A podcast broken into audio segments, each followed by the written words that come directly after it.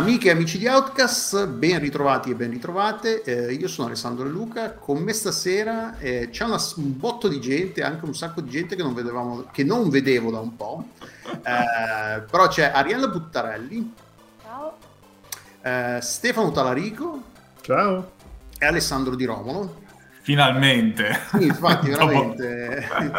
Gli incroci astrani hanno fatto sì che ci si vedesse ci, ristro- ci si ritrovasse online. Eh, siamo sì. qui per parlare di, del, de Il Padrino, che è, il, stato, il, è stato è il cinquantesimo anniversario. La premiere leggevo che è stata il 14 marzo e poi è stata del, 2000, del, sì, del 1972, poi la, l'uscita nazionale, internazionale è cominciata dal 24 marzo, quindi siamo proprio sul pezzissimo praticamente. E caso vuole anche sia uno dei film più belli della storia del cinema, quindi cioè, quando abbiamo detto facciamo il padrino ci sono state diverse adesioni casualmente, mentre per Nosferatu non c'è stata così tanta fila, casualmente non capisco perché. Beh, anche, beh, perché anche solo per recuperarlo Nosferatu devi fare un lavoro... In realtà no, cioè, io l'ho trovato su, su Plex gratuitamente, cioè su YouTube gratuitamente perché i, i, diritti di Nosferatu sono scaduti da mo', ci mancherebbe Vabbè, sì, è del 27 22, del 22. Eh. 22. Quindi, mentre per questo no, questo bisogna affittarlo perché c'è stato un periodo no, no, era, era, era video se non ricordo allora, era, allora un, fino a sei mesi fa o poco più eh, l'anno scorso era su Prime esatto eh, incluso nell'abbonamento. Adesso è incluso nell'abbonamento cinema di Now, quindi Sky. Eh, però se vuoi spendere dei soldi, lo, beh, a parte che se vuoi spendere dei soldi lo trovi un po' ovunque, ma sì, è comunque su, su Amazon. Vabbè, no, cioè, ragazzi, cioè, sì, sì, Padrino va preso, va tenuto, no, va tramandato a casa c'ho pure quello in 4K che è uscito sto, quando è stato la settimana scorsa. Che, vabbè, Qui, cos'è? Hai il The Coppola com'è che è remaster? Com'è uh, che l'hanno eh, chiamato?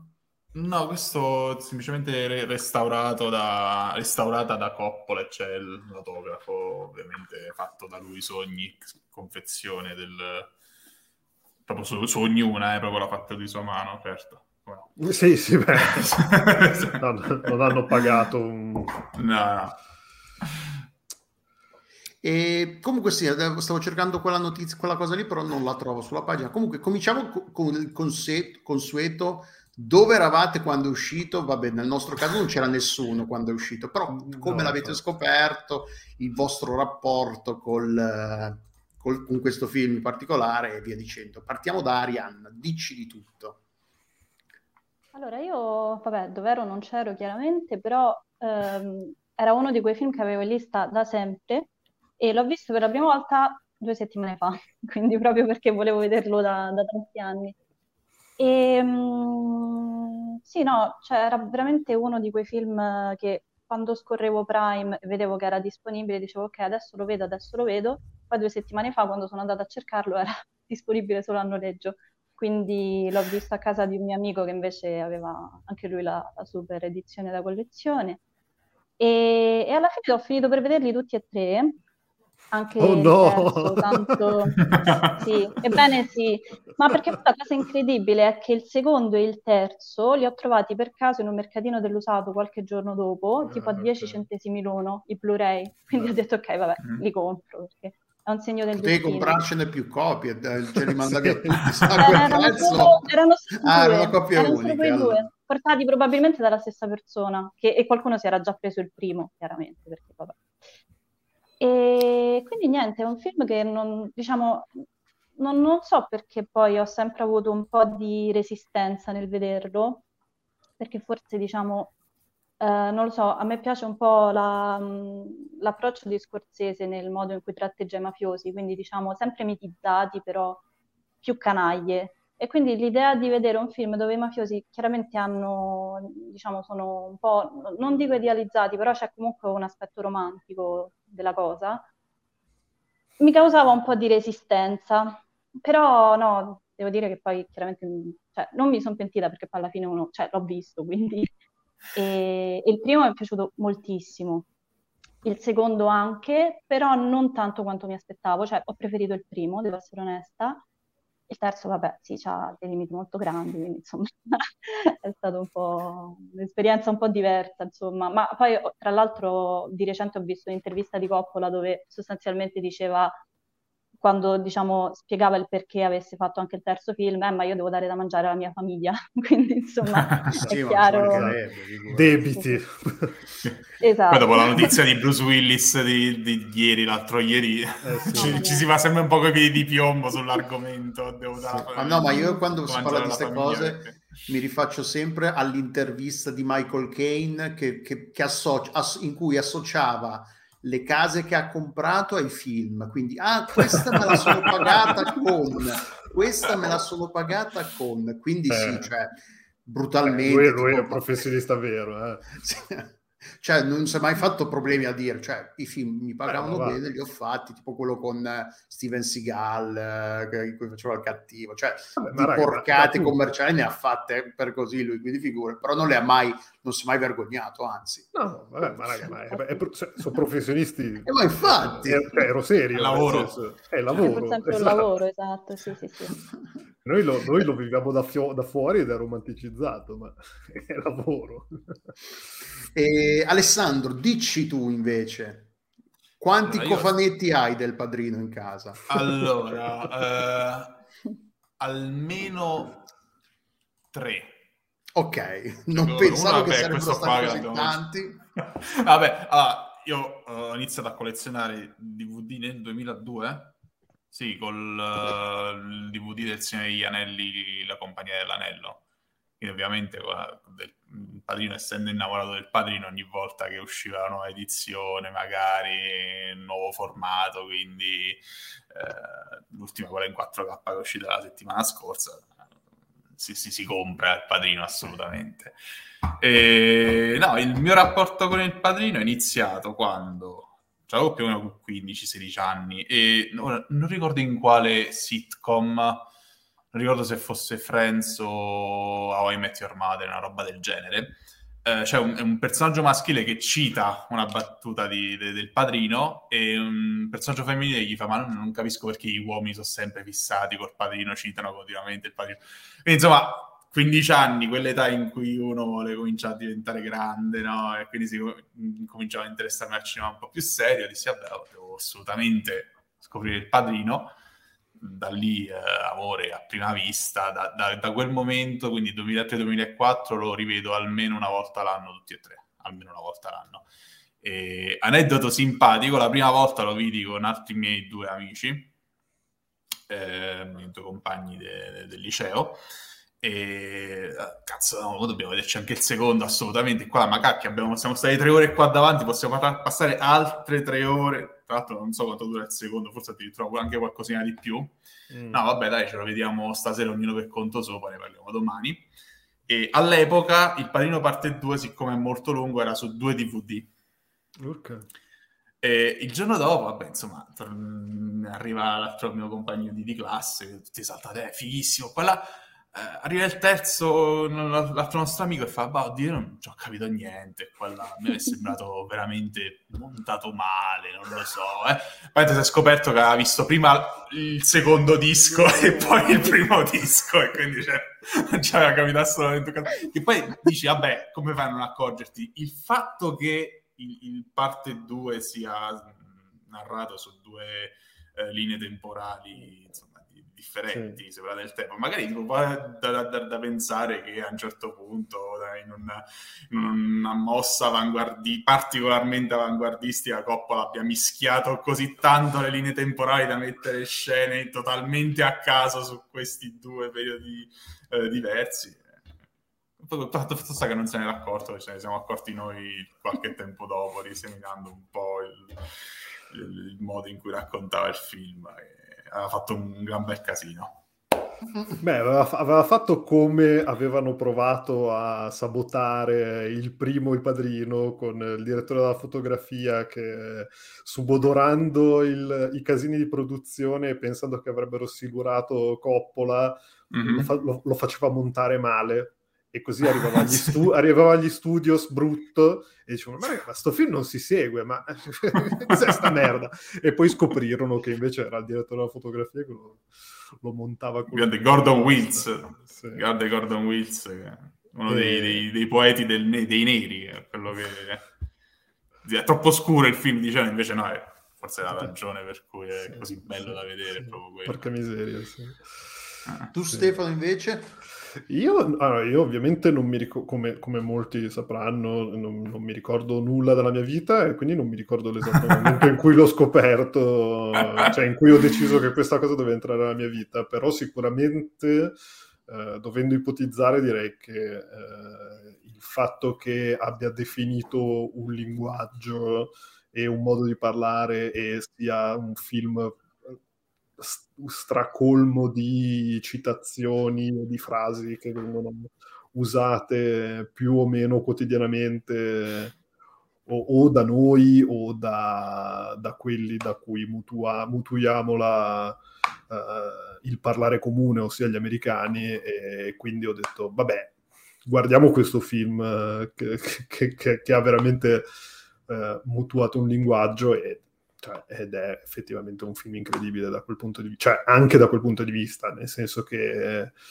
eh, banalmente, poi vabbè, eh, anch'io l'ho, l'ho, guardato, lo guardo una volta l'anno minimo, eh, il primo e il secondo, perché non, non, non, pensavo che avessero fatto un terzo, tra l'altro. e, l'hanno fatto. E, e no, vabbè, cioè è un film incredibile, un film che, che, poi tra l'altro appunto ogni volta che lo riguardi ci, ci, trovi una chiave di lettura diversa, noti delle cose diverse che ti eri perso prima, scopri delle cose andando, andando a scavare, perché poi appunto un film con una produzione eh, veramente super travagliata e, e da, da, un certo punto di vista è anche per quello è un miracolo, perché banalmente eh, gli attori che ci sono dentro rischiavano di non esserci e probabilmente ne cambi uno e viene un film completamente diverso. Eh, ma non solo, cioè è un film che rispetto al libro, tra l'altro è, è, pure un miracolo produttivo perché è, è, è il film tratto da un bestseller uh, che già di per sé è una condizione che ti fa partire male di solito. uh, ma in più hanno, hanno preso questo bestseller di Mario Puzo, che tra l'altro, fun fact, non sapevo una sega di mafia, eppure... Eh, sì, e... pare che si sia... non pare, si è inventato un, sa- un sacco di roba di strana pianta, infatti i mafiosi si sono anche risentiti che non era curato, non era curato sì. eppure, eppure, nel dubbio Coppola ha deciso di non usare mai la parola mafia in nessuno dei tre film perché ma in realtà sì no aspetta quella vabbè di, di, queste cose qua ne parliamo poi dopo finiamo questo segmento delle e... trivia poi ne parliamo dopo. E sì, cioè banalmente coso, cioè, il, oddio, il personaggio di, di, Michael nel libro era completamente, cioè era tipo alto, biondo, un figo, mm-hmm. incredibile e, e, nel film è, è, Al Pacino che voglio dire è basso e non è biondo. E... Eh, che poi però alto biondo, insomma, è il tipico italiano, proprio no? Sì, Quindi tra l'altro, vabbè, sì. Beh, sì, sì, però L'ha visto sempre... lungo Coppola nel sangue siciliano un po' sta cosa ogni tanto quello biondo alto eh, salta sì. fuori se... quindi appunto forse cioè, poi vabbè, e, però, e, però, comunque è stato un miracolo perché se, se vai a vedere anche a livello scenico uh, il fatto che, che, che, lui sia questa figura tutto sommato napoleonica bassa che viene da, dall'ombra eh, che tutti scherniscono perché appunto è quasi la, la pecora bianca della famiglia, e però poi ha questa scalata incredibile, cioè la, la, scena, fi- la scena finale del film è una roba che ogni volta che la guardi ti viene un tuffo al cuore perché cioè, nonostante tu lo sappia perfettamente non te l'aspetti e comunque arri- cioè, non è che non te l'aspetti però arriva con quel, con quel pathos veramente sensazionale. È un film incredibile, è un film incredibile ancora oggi. E io invece confesso, cioè era una roba, non l'avevo mai visto, l'ho visto tipo la prima, prima volta ieri sera, e, mm. però è una di quelle robe che quando ho studiato storia del cinema ne leggi, perché comunque fa parte dei manuali di cinema, né, il linguaggio, la storia praticamente, anche se non l'hai mai visto il film, non, magari non sai tutti i dettagli, però sai chi muore, chi non muore, come muore, ormai sono talmente tante cose di quelle cose, è entrato talmente nella cultura popolare, nel modo in cui es- ci esprimiamo, si esprime la, la, generazione che è cresciuta con quel film, eh, che quanta roba poi è stato tutto tut, cioè il, come si chiama, i Sopranos, è, è quella cosa diegetica del noi abbiamo visto, cioè è costruita sul fatto che i protagonisti hanno visto il padrino e si rifanno a quel modo di essere mm-hmm. mafiosi. È, è, molto meta in questa cosa è, ed è arrivato appunto a, a, è arrivato a quel livello di, di, di permea la, la cultura eh, generale popolare in maniera assurda e, e, praticamente chiunque se fai una battuta dal padrino magari non, ric- non la riconoscono subito però l'hanno sentita nominare magari sì, ti dicono, eh, ma, chi è, ma cos'è questa battuta che dicono tutti, che ripetono tutti continuamente? Perché ormai c'è l'offerta che non puoi rifiutare, il cavallo, mm-hmm. eh, il cavallo la testa di cavallo nel letto, ce n'è Dorme coi pesci. Eh? Take the gun. Pesci, sì, sono tutte cose che... Leave the gun e take the cannoli. Take the cannoli. Cioè, sono tutte cose che ormai fanno parte del, del nostro essere della nostra cultura, neanche di tratte- della cultura di intrattenimento, è proprio cultura, fanno parte del nostro modo di, e- modo di essere. E- sì. Ed è assurdo, sì, comunque sì. Eh, combinazione poi quando è stato da fuori che avremmo voluto fare il retro popcorn, ne ho approfittato, sì dai, finalmente mi decido a vederlo, perché poi è una di quelle cose, come ha detto Arianna prima, sì, vabbè, perché poi è uno di quei film vecchi che dici lo guardo, lo guardo, lo guardo, però per un motivo o per l'altro è un po' come la, la bottiglia di vino buono che hai in, in, in, casa e che ti dici mm-hmm. ma ci vuole l'occasione giusta per stapparla e per berla. Sì. E, non, e, poi non la trovi mai, non arriva mai. l'occasione giusta. Quindi una volta, a volte mi è capitato, ma sai che c'è? Io stasera mi apro sto cazzo di, bo- di vino che mi ha regalato e vaffanculo, cioè, sì. col kebab, va bene, però lo bevo perché se no non la bevo, non la bevo mai. È uguale con questi film, alla fine devi deciderti ma anche un mat- una mattina, un pomeriggio libero che ce l'hai, devi metterti lì e guardarteli, perché poi, poi nel caso del padrino è anche un impegno non indifferente, per quanto il film non sia pesante, però sono tre ore di mm. film, quindi mm. non è che puoi dire, sì, cioè ci vuole un attimo di ave- devi avere tre ore libere, che magari non è sempre scontatissimo avere al giorno d'oggi, purtroppo. Quasi mai. Eh, infatti. Eh, facciamo un po' di storia del, del, Padrino, appunto, come è un film uscito nel 72, tratto dal romanzo di Mario Puzo del 1969, eh, mm-hmm. omonimo. Eh, best selling è stato in, nella, nella, lista dei best seller del New York, del New York Times per 57 settimane se non sbaglio. No, non, era una roba non erano 76, una roba... Sì, no, no, è una roba assurda, comunque sì, mi sembra 57, però comunque sì, un sacco di tempo. Eh, I diritti sono stati comprati, la storia dei diritti è, è, già di per sé molto mafiosa, perché l'offerta iniziale è stata di 12.500 dollari e mm-hmm. la gente di Mario Puzo aveva, gli aveva consigliato di rifiutare l'offerta però Mario Puzo aveva 10.000 dollari di debiti di gioco, quindi ha accettato l'offerta con poi una seconda nel contratto erano, era presente una clausola che diceva ti avremmo dato 80.000 dollari altri 80.000 dollari in caso fatto, ne avessimo ne fatto un film.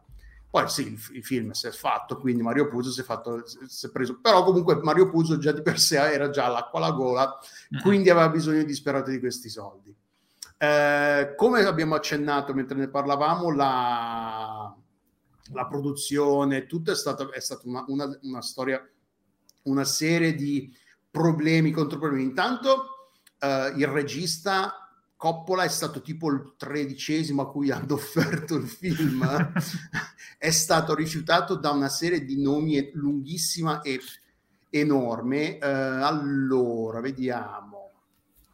Uh, è stato scusate, primo, la prima scelta è stata Sergio Leone, ma Sergio Leone combinazione aveva già in, intenzione di fare Once Upon a Time in America, no, c'era una volta in America, quindi ha detto di no.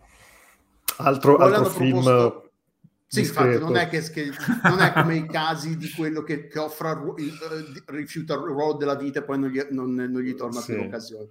A Leone è andata bene.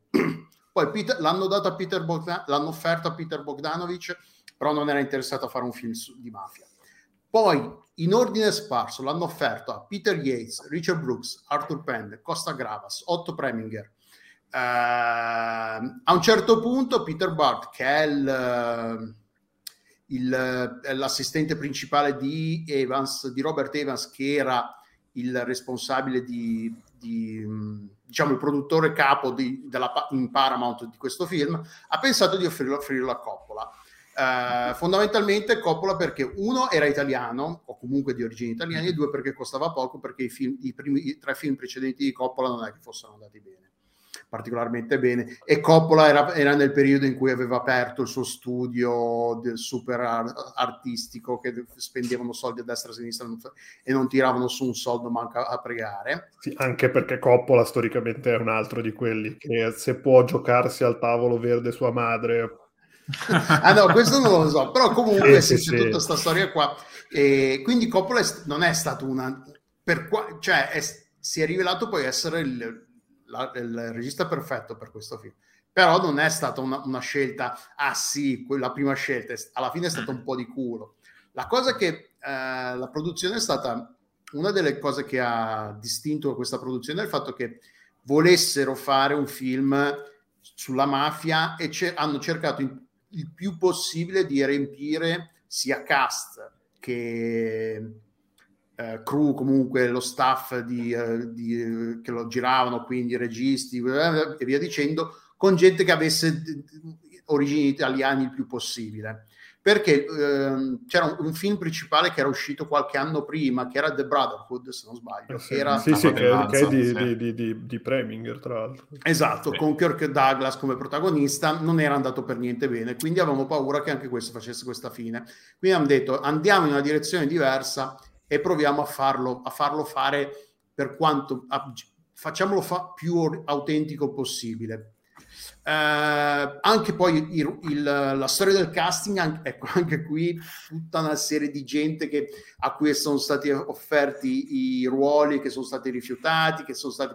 È particolarmente interessante e bizzarro la, il fatto che il ruolo di Michael fosse stato, fosse stato offerto prima a Al Pacino e che fosse di Al Pacino poi però Al Pacino era interessato in, in, realtà a fare un altro film che adesso mi sfugge. Ah, la, la, la gang che non sa, sapeva sparare, che, in real, che, era, che come protagonista aveva... Ehm, no, scusate, Robert De Niro. Il, il ruolo era di Robert De Niro inizialmente.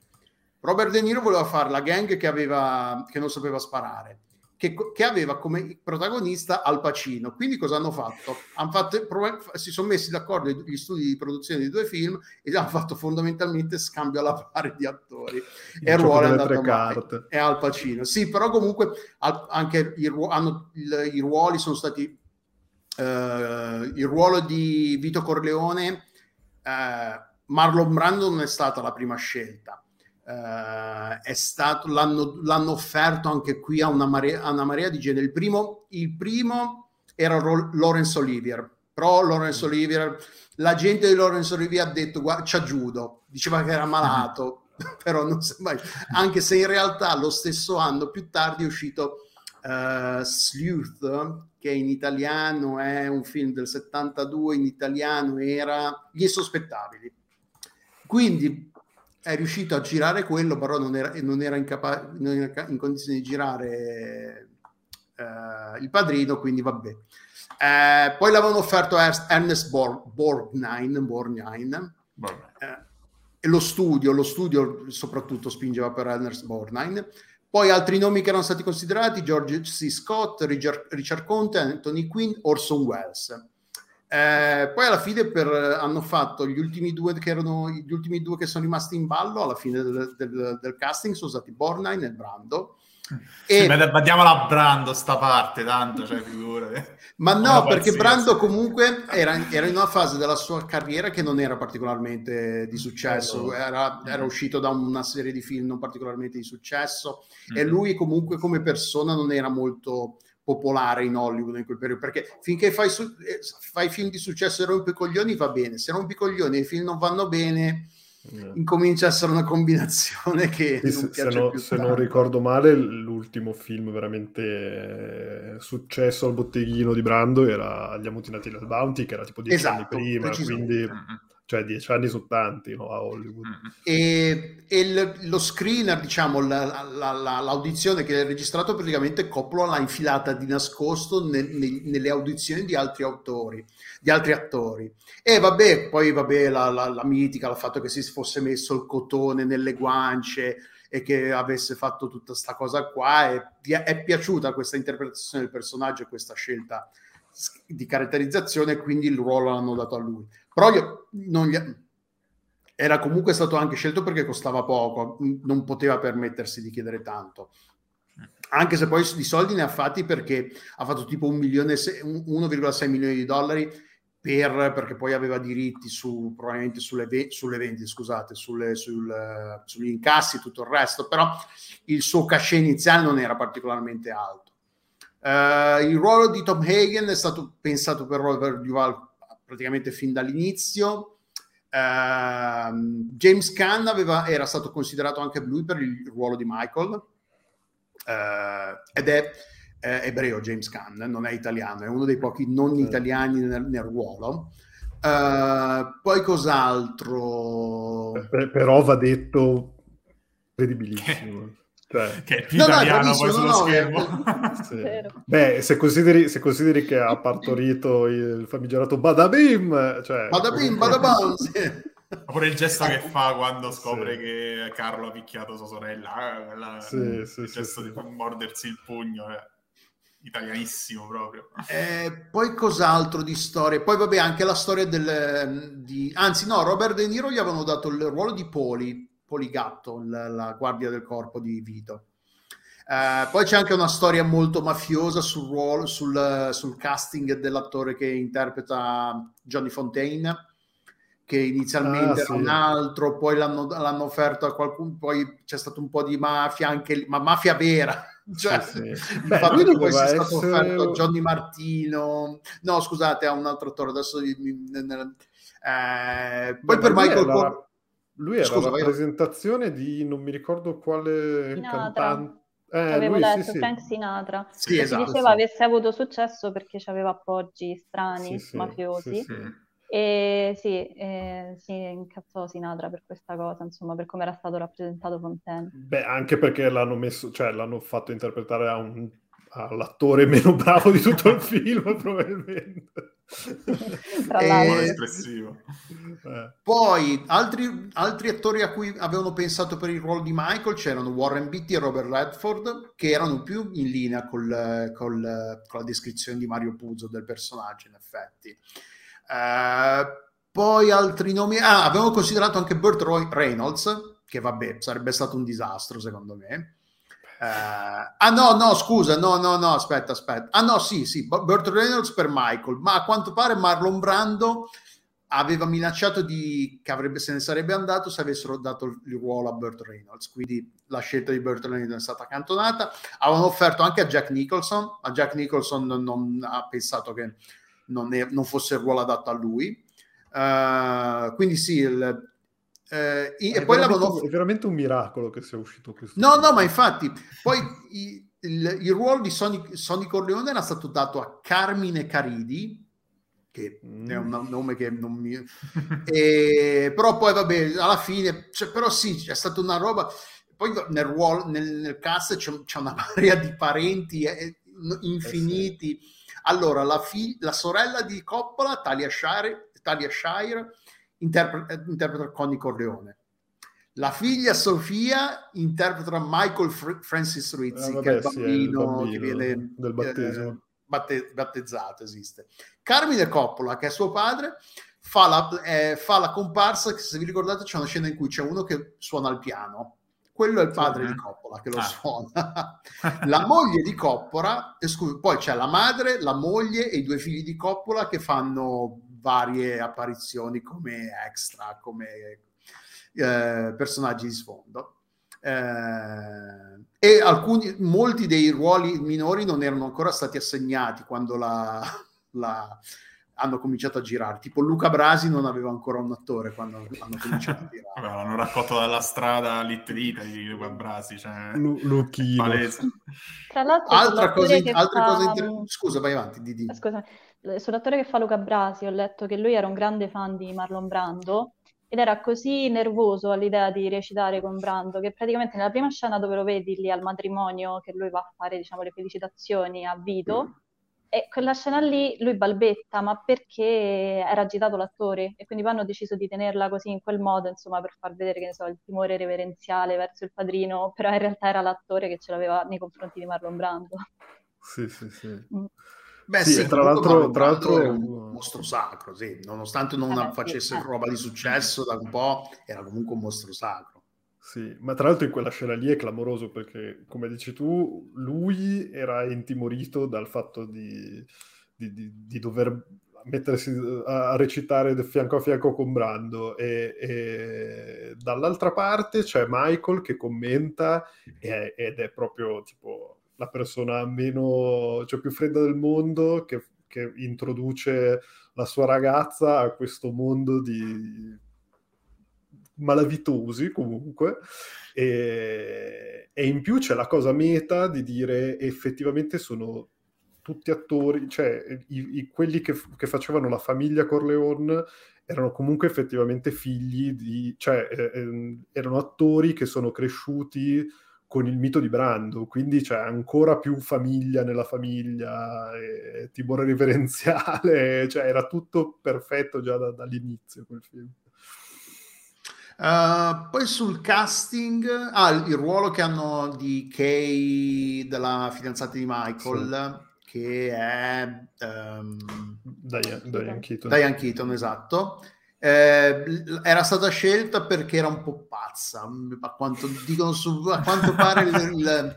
Invece c'è una cosa che è molto, eh, che è un po', eh, che fa un po' strano, è che allora l'attrice che fa eh, Apollonia, che è nella parte siciliana, quella sì. che poi finisce per sposarsi con Michael Brand, eh, scherzo, Michael Correone, l'attrice aveva 16 anni al tempo sì. il fatto che lui si sposi con una sedicenne è un po' mi direte erano gli anni 40 50 perché poi vabbè tutta la parte poi parleremo un po' della percezione, percezione dello scorrere del tempo nel film è un po', è un po nebulosa però il fatto sì. che comunque lei avesse 16 anni l'attrice avesse 16 anni al tempo è un po' bizzarra tra l'altro lei se non lo sapete è stata per, adesso l'attrice um, Santinelli si Simonetta chiama, Stefanelli Simonetta Stefanelli è stata sposata fino al 94 con Michele Placido ed è la madre di Violante Placido sì. Oh.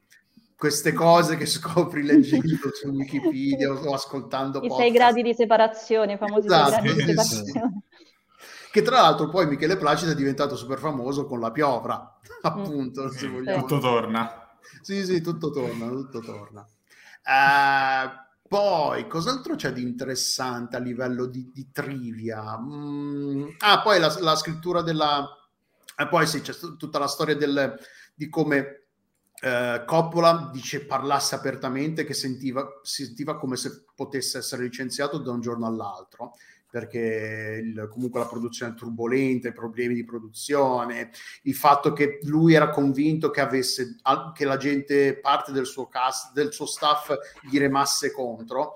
E infatti lui poi in un'intervista dice io ho fatto come Michael, eh, ho licenziato quelli che prima che potessero fare, ho licenziato due persone prima che loro potessero fare licenziare me.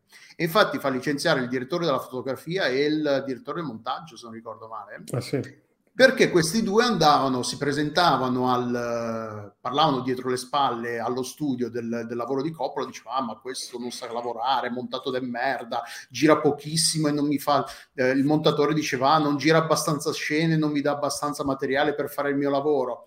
E poi questo, il, lo studio fortunatamente vedeva il risultato del lavoro e diceva, ma questo, questa roba qua va bene, perché e alla fine hanno, hanno mangiato la foglia e hanno, fatto, hanno licenziato questi due. È come Boris. Brutalmente contro, sì, sì. E, Coppola lo dice, fa, dice sì sì, eh, l'ho fatto licenziare prima che loro potessero far licenziare me, che è una mossa molto mafiosa la Vito Corleone, anzi forse più Michael, è più questo freddo calcolatore. it's not personal, it's strictly business, un'altra delle frasi che, che diciamo sempre ormai. Eh, la, la, scrittura è, sta, è stata un, un'altra cosa che della scrittura è stata particolare. Eh, Coppola e la, la, la sceneggiatura è, è, accreditata sia a Coppola che a Mario Puzo. È stato interessante che l'hanno scritta, l'hanno adattata separata, separ, separatamente e poi quando la, scambiare, quando l'hanno finito entrambi, hanno incominciato a scambiarsi idee, a a decidere cosa ci andava dentro, cosa non ci andava dentro. Ah, un'altra cosa molto, super interessante, che Paramount per risparmiare voleva, voleva eh, ambientare il film negli anni 70 e a Kansas City. St. Louis. Di... Eh? St. Louis, non Kansas no, City. No, no, Kansas City, Kansas City. Volevano a, a, a ambientarlo a Kansas City perché lì dove avevano gli studi loro. Volevano gira, farlo girare nei loro studi dietro casa per risparmiare soldi e, e ambientarlo negli anni 70 appunto per evitare di dover fare roba in costume, macchine e compagnia bella. Invece Coppola si è imposto, sono riusciti per, eh, a, a, farlo, a, farlo, ambientare a cavallo tra, gli anni, tra il 45 e il 55 come il film e mantenere fond- fondamentalmente tutta quella roba lì. Poi tutto il fatto che è girato per il 90% in location, quindi è girato in, uh, a New York, eh, è costato un botto di soldi perché appunto è girato a New York e poi sono andati effettivamente in Sicilia a girarlo, tutte le parti di Michael in Sicilia sono girate in location in Sicilia in Italia, quindi un, e, però la cosa che loro volessero veramente guarda abbiamo uno studio qui non è che ce lo giriamo un po' ce lo girate qua eh, fortunatamente ha, ha, ha prevalso la ragione artistica non quella economica Beh, era un periodo in cui uh, gli studios erano particolarmente in crisi. E Paramount, Paramount era stata acquistata da pochissimo dalla Gulf Western, che era una multinazionale con le mani in pasta un po' ovunque. E insomma, di spendere soldi nei film non, cioè, era quella fase di transizione dalla, dalla Hollywood degli studio alla, Hollywood, alla New Hollywood, quella della politica degli autori declinata in, in chiave ovviamente hollywoodiana e quindi insomma si cercava di risparmiare da, in, veramente anche l'ultimo centesimo e certo poi eh, io non ho mai capito quando il, il, libro di Mario Puzo diventa un successo perché da come lo raccontano era già di successo quando hanno incominciato a girarto però da come non lo raccontano lo loro l'hanno comprato quando non, come lo raccontano loro, da, all'inizio mh, era, era, un progetto in cui c'era, attorno a cui io poco interesse, perché comunque era una storia di gangster, come hai detto tu, eh, c'erano stati dei flop, eh, in particolare il flop, quello della fratellanza di, di, uh, di, di Preminger, proprio. Di chi era quella fratellanza? Cosa, no? Di, di Preminger? Sì, esatto quindi insomma, eh, ruotava veramente poco interesse intorno al film, quindi i produttori lasciavano un po' fare. Quando poi si accorsero che era effettivamente un successo, un bestseller straordinario da 70 settimane in classifica, tutti vollero metterci bocca e vabbè, ovviamente come hai detto tu, da allora cominciarono i problemi per Coppola perché tutti quanti volevano che Al Pacino, cioè, noi adesso vediamo Al Pacino, Brando, eh, eh, James e diciamo minchia, cast enorme, cast allucinante, però all'epoca Al Pacino aveva fatto due film, quindi era proprio uno, eh un totale sconosciuto. Eh, tra l'altro quando vedevano i giornalieri eh, dicevano ma cazzo questo non sa recitare, cioè non... dategli una scossa, fate qualcosa perché sembrava uno espressivo. E lo, lui conquistò i, i, produttori che vedevano i giornalieri con la scena quella in cui uscite per Claschi e uh, Sollozzo, perché sì. lì poi c'è una, una situazione parte vabbè montata alla grande con anche da un punto di vista sonoro con il suono della metropolitana in sottofondo che è letale. Ma poi lui recita lì recita con gli occhi praticamente solamente con gli occhi. sì, sì, è sì. straordinario. Volevano Robert Redford perché vabbè, ovviamente alto, biondo tra l'altro la descrizione del libro è uguale a Robert Redford però e... quindi insomma è Coppola quando lo mettono alle strette tira fuori il meglio, perché lui poi nel giro di dieci anni ha fatto, negli anni 70 ha fatto Il Padrino e Apocalypse Now, che è un altro film la cui produzione non è che sia stata proprio tutta no. rose e fiori, insomma. Anzi, anzi, se possibile, è stata peggiore, la... è stata più travagliata. L'ha quasi ucciso perché l'ha portato sull'orlo del, dell'infarto, quindi figurati. Eh, sembra sempre uno che ha dovuto lottare per ottenere. Sì, ma paradossalmente, infatti è, è stranissimo perché appunto lui in realtà si trova a girare i film perché non sa scommettere, non sa investire, mm-hmm. però scommette tutto sui film e i film gli vanno bene. E, e quindi c'è, c'è, questa cosa un po'. c'è questo parallelismo strano, sì, tipo sì, di sì. andare all-in sui film e i film gli svoltano la vita. E però poi... e l'ultima cosa che, che, volevo dire a proposito del, di particolarità della produzione è quello a cui ha fatto riferimento prima Stefano, che era quello della, della mafia che si era risentita, che usavano la parola mafia. E fondamentalmente quello che è successo è che la, la Lega dei diritti civili italo-americana, che al tempo era guidata da un mafioso, Joseph Colombo, eh, si era lamentato del fatto che il film enfatizza, enfatizzasse troppo gli stereotipi sugli italoamericani e voleva che non fossero rimosse le, tutte le volte che veniva pronunciata la parola mafia e, la parola, e, le, la parola, l'espressione Cosa Nostra. In realtà poi Coppola, quando poi hanno, hanno riguardato l'anno, per evitare problemi, loro hanno, hanno detto va bene, ok, facciamo, hanno riguardato lo, il, il copione e Mafia era tipo detto due volte, Cosa Nostra non appariva mai. E quindi sì, poi alla fine non, non hanno dovuto pagare, almeno non, non, si sa se non ci siano stati dei pagamenti sotto banco SPA. Però poi la Lega effettivamente detto, ah, ha dato la propria benedizione al, al copione e il film si è fatto. Eh, ah, scusate, mi ha detto di attraverso un po' di saliva. Eh, parlando un po' del film, pro- vero e proprio, scena, facciamo cos'è, una scena preferita, la scena, la scena che vi ha fatto dire eh, Madonna che però, la Madonna? S- sarebbe figo che, che, iniziaste voi, che la, tu e... Eh, sì, no, no, infatti volevo che, cominciare che l'avete visto per la prima volta. Cioè, che fortuna che ci avete avuto, cioè, vederlo per la prima volta. Eh. Sì, è vero. Posso solo immaginare, guarda. Quindi iniziate voi, dai. Allora, io, vabbè, come ho detto, in realtà conoscevo il film, ma in maniera un po' diversa, cioè nel senso, per esempio, le espressioni d'uso comune sì, però sul discorso del cavallo, per esempio, sapevo che c'era una scena con un cavallo, non, non sapevo proprio di trovarsi la testa di cavallo nel letto, quindi no- non sapevo dove fosse, cioè immaginavo nella mia testa, non so perché, che fosse tipo portata a cena, a pranzo, perché poi è banalmente il contesto in cui, diciamo, in altri film o in altre situazioni ti, ti ritrovi, diciamo, questi elementi disturbanti, no?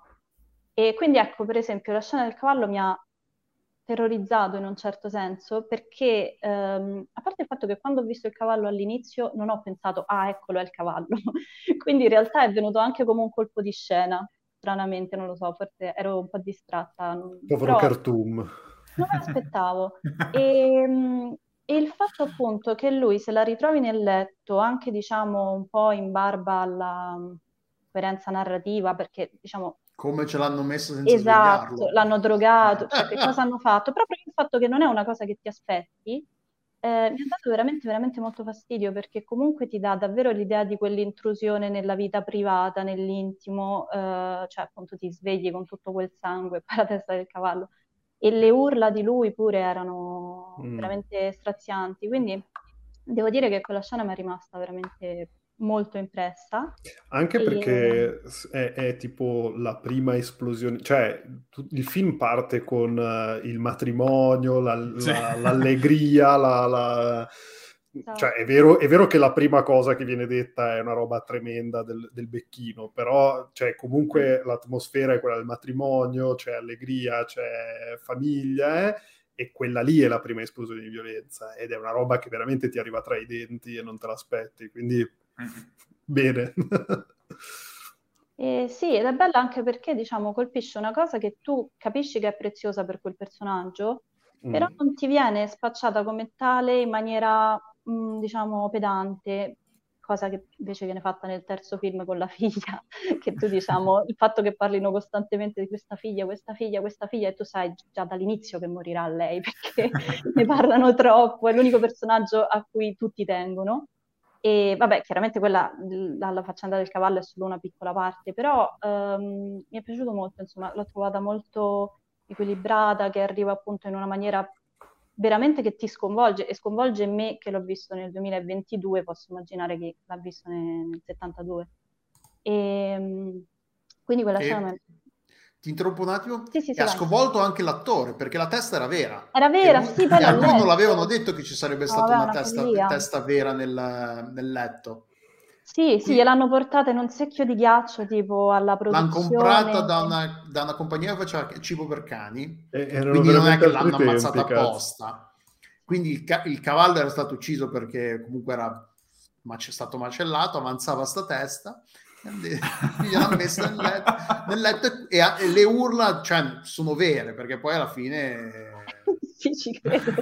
incredibile, sì, che, sì, che, che, eh, tempi, che tempi incredibili. Cioè sì, ma infatti lui ha una credibilità, secondo me, veramente invidiabile, cioè non, ecco, Mm-mm. si spiega effettivamente perché eh, la sua reazione è, terrificante, quindi no, grandissima scena.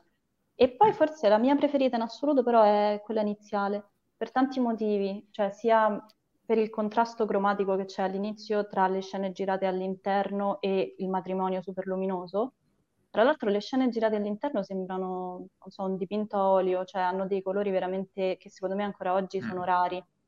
Mm. E, ehm, e, di tutta quella scena gigantesca, di cui mi è piaciuto veramente ogni istante, cioè il colloquio, l'entrata di braccio. Sì, sì, no, sì, sì, lunghissima, però forse la cosa che mi è piaciuta di più, che è un dettaglio, però l'ho trovato molto... Eh, interessante per inquadrare tutta la situazione è quando Vito eh, dalle tapparelle spia per vedere se è arrivato Mike. Mm. Perché una cosa che mi piace molto del, proprio del film in generale è il fatto che di solito quando tu hai queste storie dove c'è un padre ingombrante e il figlio comunque successore, il rapporto è sempre il padre in un certo senso che è troppo severo oppure che appunto è, è troppo irraggiungibile e, e, quindi diciamo si crea uno squilibrio di potere insomma tra, tra padre e figlio e qui stranamente in un certo senso è il contrario, perché tu per la prima volta vedi Vito che in un certo senso quasi elemosina l'attenzione di Mike e Mike che invece è sprezzante quasi, no? Cioè comunque lui eh, dice, la prima cosa che dice a, a Kay è che io non sono come la mia famiglia, gli voglio bene, però insomma sono di un'altra pasta, quindi mm. mi piace molto poi... il fatto che ci sia sì, è un elemento che viene chiarito poi nel secondo film, questa distanza tra la, la famiglia e Michael, la scena quella del, in cui lui sì, resta della cena. Alla, alla cena. Sì. Bella, bella, bella anche quella. Mm. Eh, però ecco, secondo me è molto interessante il rapporto che c'è fra loro due. È um, mm. una delle cose chiaramente che mi è piaciuta di più. Mm. Tu, Delo? Uh, Probabilmente la scena del matrimonio, l'iniziale, perché il fatto che abbia, sia un film del genere abbia il coraggio, se vogliamo, di fare mezz'ora, dedicare mezz'ora iniziale, me, in, dedicare mezz'ora a una scena del genere e non solo mm. mezz'ora, la prima mezz'ora del film, eh, e comunque in quella mezz'ora del film mette subito, uh, ti fa capire subito chi sono i personaggi, quali sono i loro rapporti, come funzionano le cose eh, e ti dà subito, ti fa subito sentire come se già conoscessi quei personaggi, ti, fa subito, ti mette subito nella condizione di mm-hmm. crea una familiarità con i personaggi fortissima e crea una familiarità mm. con personaggi che tu non hai mai visto prima. Quella sì. è, è, la prima volta che quel è il momento, l'istante in cui per la prima volta vedi quei personaggi. E per assurdo, non per assurdo, cioè la, la maestria, la, la brillantezza del film è proprio sta nel fatto che tu questi personaggi li vedi, cominci a parlare, ti sembra che li hai, li, li hai già sentiti parlare, sai già come si comportano, sai, lo, sai, come sono i loro rapporti, vedi subito il, pers- il rapporto con James, il fatto appunto, anche se poi lo racconta, lo vedi che comunque è un mm-hmm. figlio, però non, c'è qualcosa che, che è strano. Poi Fredo, fa, la, prima inter, la, prima interazione con Fredo, e, e, subito capisci che quello è un po' l'anello debole della catena, il fatto che Sonny sia eh, quello più sanguigno. Tra l'altro, la, la, la, c'è, quando c'è quella scena che si vede con le mani la moglie di, di Sonny, mm-hmm. fa capire che ovviamente il pene di Fredo, di, scusate, di Sonny è, è, di dimensioni. Nel libro sta roba è, ha una presenza a quanto pare molto più forte sì, sì. mentre il film per mantenere probabilmente eh, non incorrere nelle, nelle, nelle ire della censura la, fanno giusto una cosa, una, una, battutina, un riferimento. Ma anche perché nel libro è tipo... Nel libro ne parla lu- lunga tre capitoli ed è tipo un personaggio secondario, cioè una roba tipo, ma raga, ma siete seri? Cioè, ma questo è il pene o, infilato... o Sonny il personaggio secondario?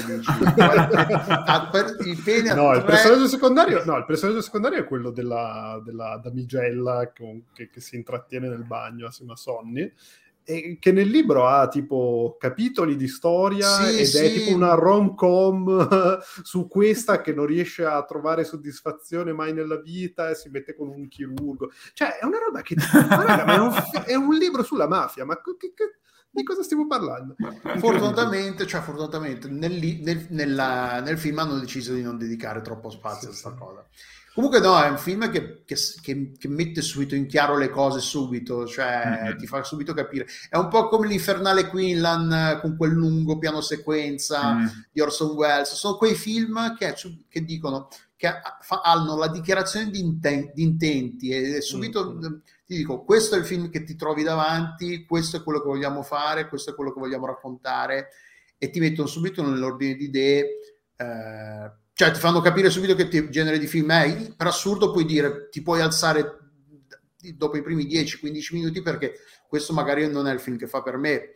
Però vabbè, mm-hmm. no, da, cioè, quella scena lì, ma poi ce n'è piena, la scena del mm-hmm. giardino con Michael e Vito, eh, la morte di Vito, um, la scena di anche le cose, quelle cose, anche quelle più in, che sembrano più insignificanti, quando gli, eh, gli, non mi ricordo il nome del personaggio, insegna come fare il sugo eh, con le polpette, la salsina.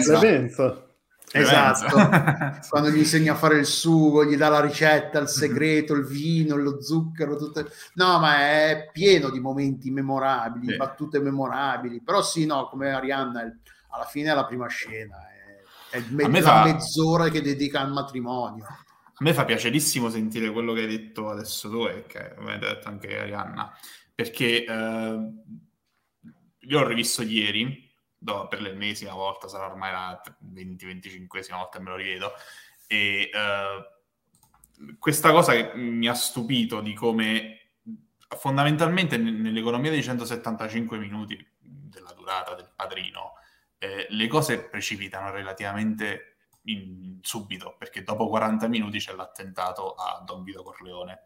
Mm. E la scena iniziale, il, la lunga scena iniziale, perché poi come hai detto tu, di questi, in questi 40 minuti c'è Ma mezzo davvero la, eh, Corleone sparano a Corleone dopo i primi 40 minuti? Dopo, a, a 40 minuti dall'inizio del film.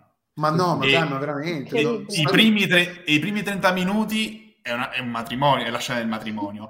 Il modo in cui costruisce Quindi, la mitologia del dopo padrino. il matrimonio c'è l'incontro con quello che gli, con Tattaglia che gli propone il, di entrare nel, nel ah, giro tu, della ah, droga? ah, tu no, tu considera questo, c'è il matrimonio. Durante il matrimonio Don Vito dice a Tom Hagen eh, ci occuperemo di Sollozzo dopo che se n'è andato a Los Angeles. Quindi lui va a Los Angeles a parlare col produttore.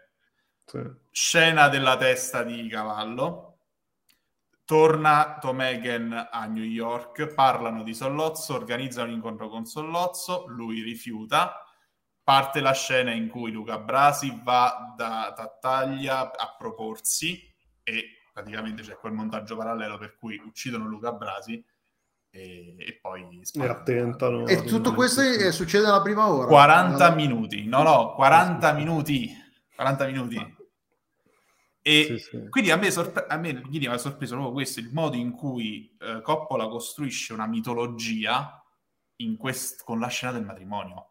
Sì. Con, e, e, poi tu dici, ok, ma ha costruito una mitologia, ha fatto questo world building eccezionale in cui a noi sembra, allo spettatore sembra che Don Vito Corleone lo conosca da sempre, cioè è una figura mitologica, è il, il, il Zeus dell'Olimpo dei mafiosi, lo sappiamo, lo diamo per assodato, è sempre stato così e conosciamo praticamente tutti quei personaggi nella scena del matrimonio e se tu ci pensi la scena del matrimonio è una scena muta Guarda, al di là de- dei vari dialoghi che ci sono nello studio, è una scena in cui è onnipresente la musichetta di sottofondo. Sì. Non sente nessun dialogo. Tu vedi solo questi personaggi che interagiscono. Eh, la, come diceva Arianna, il rapporto tra Don Vito e Michael, per cui eh, è Don Vito che non vuole fare la foto senza Michael. Poi eh, arriva sì. Michael e Michael si porta per la fidanzata come classico stereotipo, cioè stereotipo, insomma, il, l'archetipo del figlio un po' scapestrato che porta la, l'ultima fiamma e la mette nella foto di matrimonio, de, insomma, che rimarrà per sempre. Eh, la moglie di Sonny che fa il gesto del, del, del, dello stantuffo del marito. Eh, tutto così. È praticamente una scena muta in cui costruisce un'intera mitologia, un'intera mitologia del film. E questo, io mi chiedevo, ma è, una cosa che percepisco io che lo vedo da ormai eh, vent'anni eh, praticamente, eh, ogni una volta l'anno, è una cosa che anche magari chi l'ha vista la prima volta eh, lo percepisce. Insomma, stasera ho avuto la conferma, ecco, questa è, sì. è una figata. No, ma non solo, anche perché poi, come dici tu, eh, cioè, come, come, abbiamo detto in generale, eh, il fatto che quella fosse poi la scena fondamentalmente con più comparse della famiglia Coppola e non è un caso che lì hai la percezione che effettivamente tutti si conoscano, un po' perché sono tutti di famiglia, un po' perché i figli di Michael Corleone sono cresciuti, cioè i figli di, sì, di, di, Michael, di Don Vito, Vito. Sono, sono, cresciuti nell'ombra e nel, nella stima e nel eh, nell'ammirazione di, eh, di Marlon Brando, eh, un po' perché le uniche parole che effettivamente vengono dette sono mh, usate per spiegare a Kay che in quel momento è l'avatar del, del, mm. di chi guarda il film eh, e appunto c'è Michael che le racconta e le spiega i ruoli della famiglia, chi è quella persona, chi è chi, cosa fa quello, eccetera.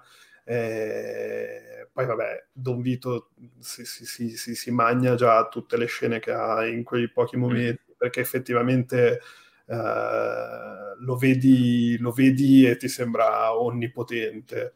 Eh, vedi che c'ha il soft spot per cui capisci che in effetti la marea sta girando.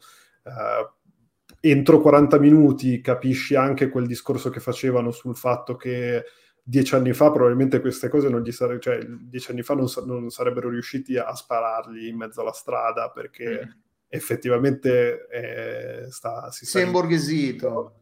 Eh, effettivamente, cioè, alla fine di quei 40 minuti lì hai il quadro di tutto il film, cioè s- s- sai esattamente come come funziona la, quella famiglia lì, come funzionano i personaggi e come, come, andranno le cose in qualche modo. Ecco.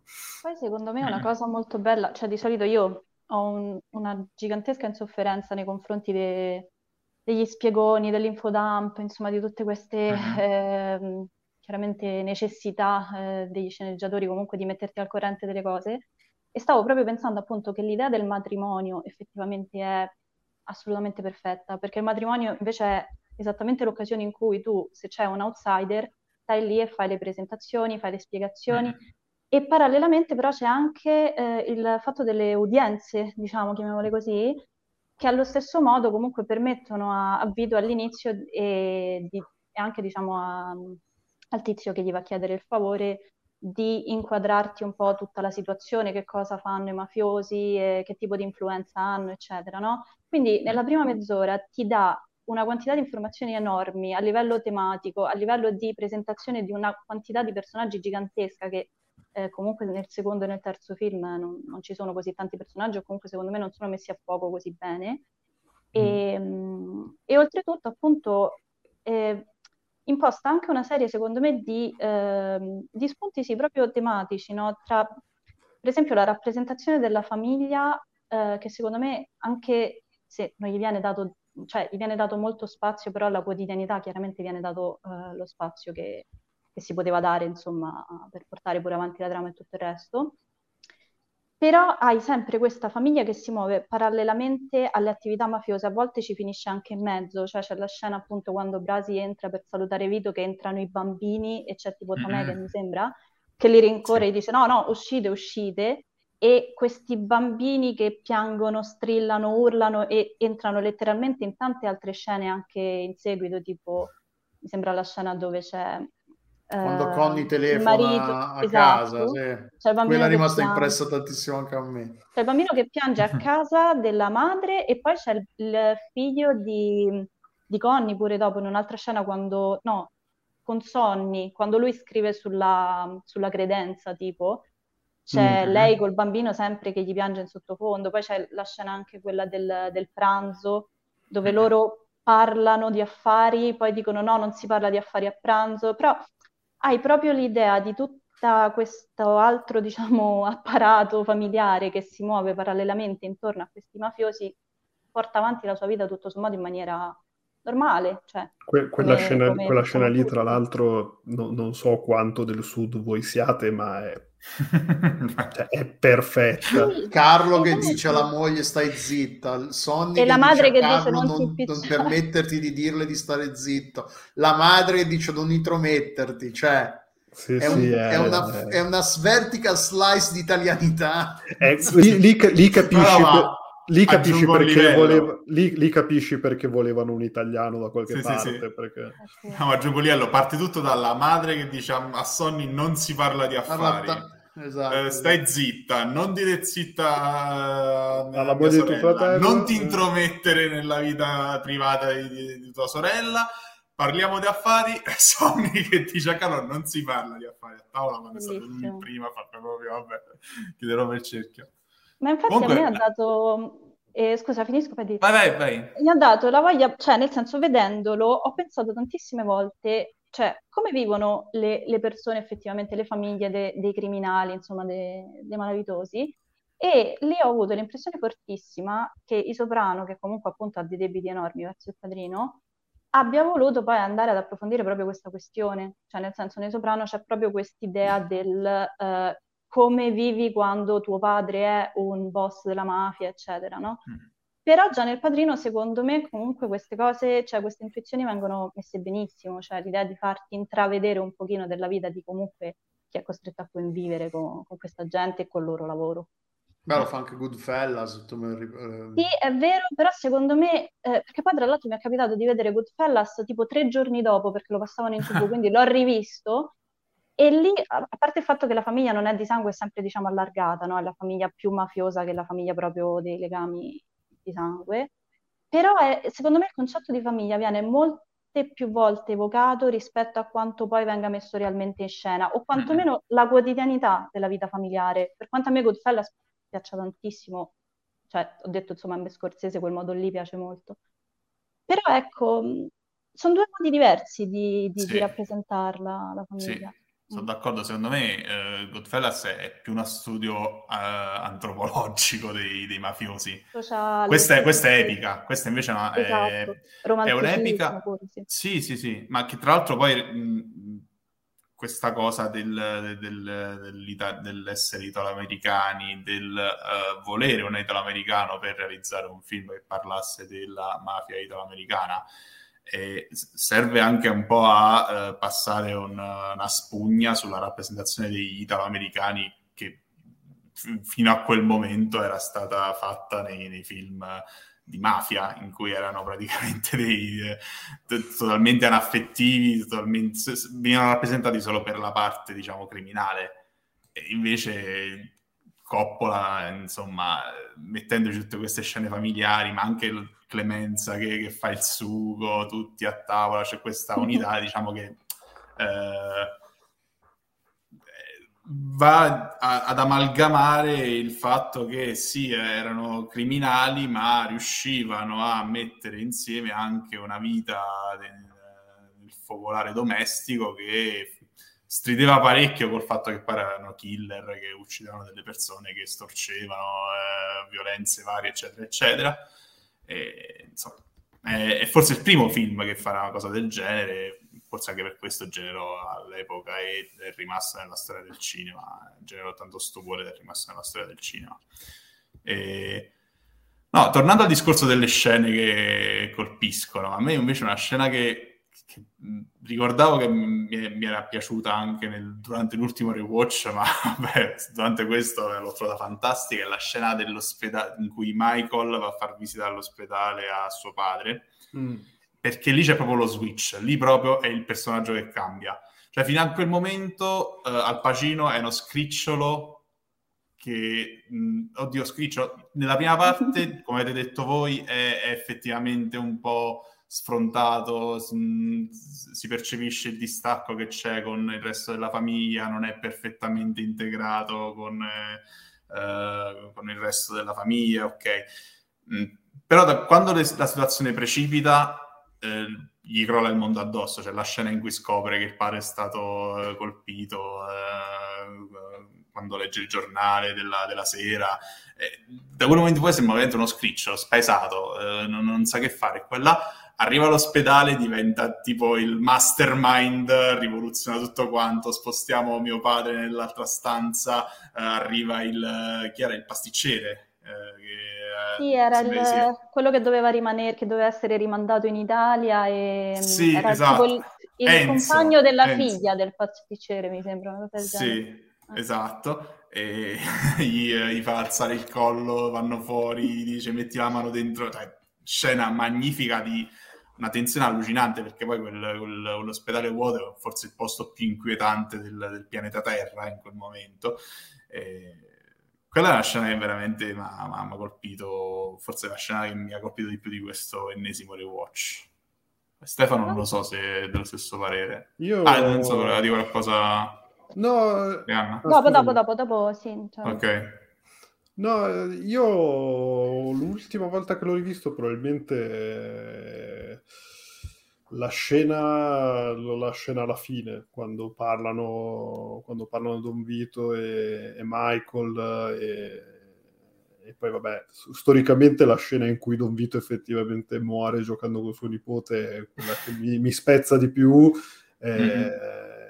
Però sì, c'è quel momento di, di, di intimo, se vuoi, in cui tra l'altro si intravede anche la fragilità di Brando che ogni 3x2 cerca, il, cerca i suggerimenti mm, de, dell'aiuto regista, sì, sì. però a parte che vabbè, cioè, in realtà è incredibile, nel senso che io onestamente ci ho fatto caso perché l'ho scoperto, ma non ci avevo mai fatto caso prima e anche adesso che lo so faccio molta fatica a vedere. No, io cioè... l'ho visto ieri, lo, lo, questa cosa che, che, le battute non se le ricordava e quindi sul set aveva tipo le, le, c'erano le battute scritte sul pezzo sì, di Al Pacino, aveva queste cose qua per dover dire, sì, sì. Non la, l'ho, l'ho, l'ho, scoperta dopo e durante, la, durante la prima visione non ci avevo fatto caso. Sì, sì, ma non, io, mm, ti dico, io lo sapevo, cioè non, non, l'ho, non l'ho mai saputo, poi quando l'ho saputo mh, mm, l'ho, l'ho rivisto una volta e tipo boh, sì, la scena in cioè, giardino si, pare si vede... quella particolarmente sì sì che... ma perché appunto come dicevamo prima lui non era cioè era già dieci anni che tipo prendeva i lavori per, per, per campare quasi e, e, e quindi mh, mm, e poi vabbè poi effettivamente dopo, dopo il padrino eh, eh diciamo che Apocalypse Now è, è un una chiara rappresentazione realistica della, della Beh, vita vera. Poi dopo il padrino ha fatto um, Ultimo Tango a Parigi, Apocalypse Now e... Sì, sì, no, ma dico, cioè il colonnello Kurz è, è, come mi immagino io che sia finita effettivamente la vita di... non so, eh, non so se hai letto... E ha fatto Superman anche.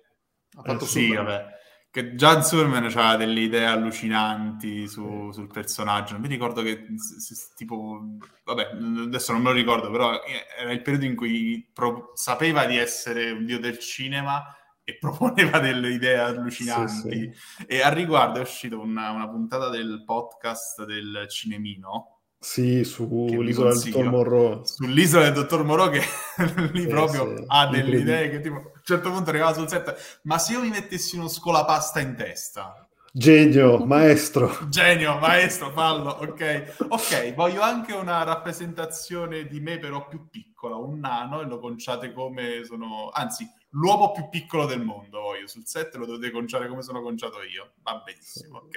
Eh, no, ma, ma, ma, infatti, cioè, è, è appunto, lì la, la, magia è stato prenderlo in quel momento in cui decideva, ok, recito con una protesi e parlo mm. con una voce incomprensibile, eh, però è, cioè, è, una roba magistrale. E...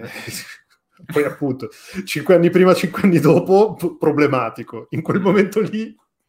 Sì, è la congiunzione astrale di momenti di... La tempesta perfetta. Eh sì, e, e, però appunto poi in realtà in quel momento lì del, del, del frutteto, cioè del giardino, cioè, c'è, c'è, tutto il film, cioè c'è lui eh, che tutto, so- cioè c'è Don Vito che rivede la sua vita e pensa, vabbè, Fredo mi è uscito così, e l'altro era uno stronzo, però non gli potevo dire niente perché nel momento in cui lui è arrivato a diventare il padrino era troppo, era troppo uomo per me, che ero troppo vecchio, mm-hmm. e tu s- saresti sempre dovuto essere un'altra cosa, tu saresti dovuto essere la faccia legittima della famiglia. E, e Michael è lì che, che, che gli, non sa dice, come, come... I never wanted this life for you, qualcosa eh, del sì, genere. Sì, sì, sì, sì. Non, non, e, non volevo che facessi questa vita. E Michael che, che, in qualche modo ha questo reality check in cui si rende conto che la sua vita oramai, cioè la, la vita che si era immaginato quando è arrivato a quel matrimonio da eroe di guerra è svanita per sempre e allo stesso tempo sembra, cioè è, è ben conscio del fatto che di lì a pochi minuti arriverà quel montaggio incredibile del, del battesimo in cui mm-hmm. sarà effettivamente senza ritorno. Eh, e però prima di quel battesimo lì c'è effettivamente eh, il momento di, di Don Vito che, che, per gli ultimi istanti della sua vita è il nonno benevolo che avremmo voluto tutti, mm-hmm. eh, che ti si spezza quasi il cuore. Quindi boh sì, cioè quella scena lì, o se vuoi la scena del battesimo, che è un'altra scena, cioè è, è proprio scuola di montaggio e di, di, di, di, come, di come devi fare una sequenza di quel genere lì e, mm. e che ha fatto poi la scuola di, effettivamente di come si fanno quelle scene lì però cioè, in mezzo ce ne sono talmente tante, cioè, ci sono boh, cioè, penso a Mo Green a Las Vegas con Fredo e lì capisci veramente che Fredo è, è tremendo. e, però sì, cioè, dorme coi pesci, mm-hmm. cioè, take the gun, leave the gun, take the cannoli, cioè... Tra l'altro è improvvisata. Sì, perché... Cioè, sì, c'è la scena da semplicemente dire leave, leave, the gun, solo che il, eh, l'attore sì. si ricorda che la moglie nella scena precedente dice eh, ricordati dei cannoli, allora ok, take the cannoli. Beh, ma ragazzi, eh, anche lì, cioè, non so quanto sia del sud, ma...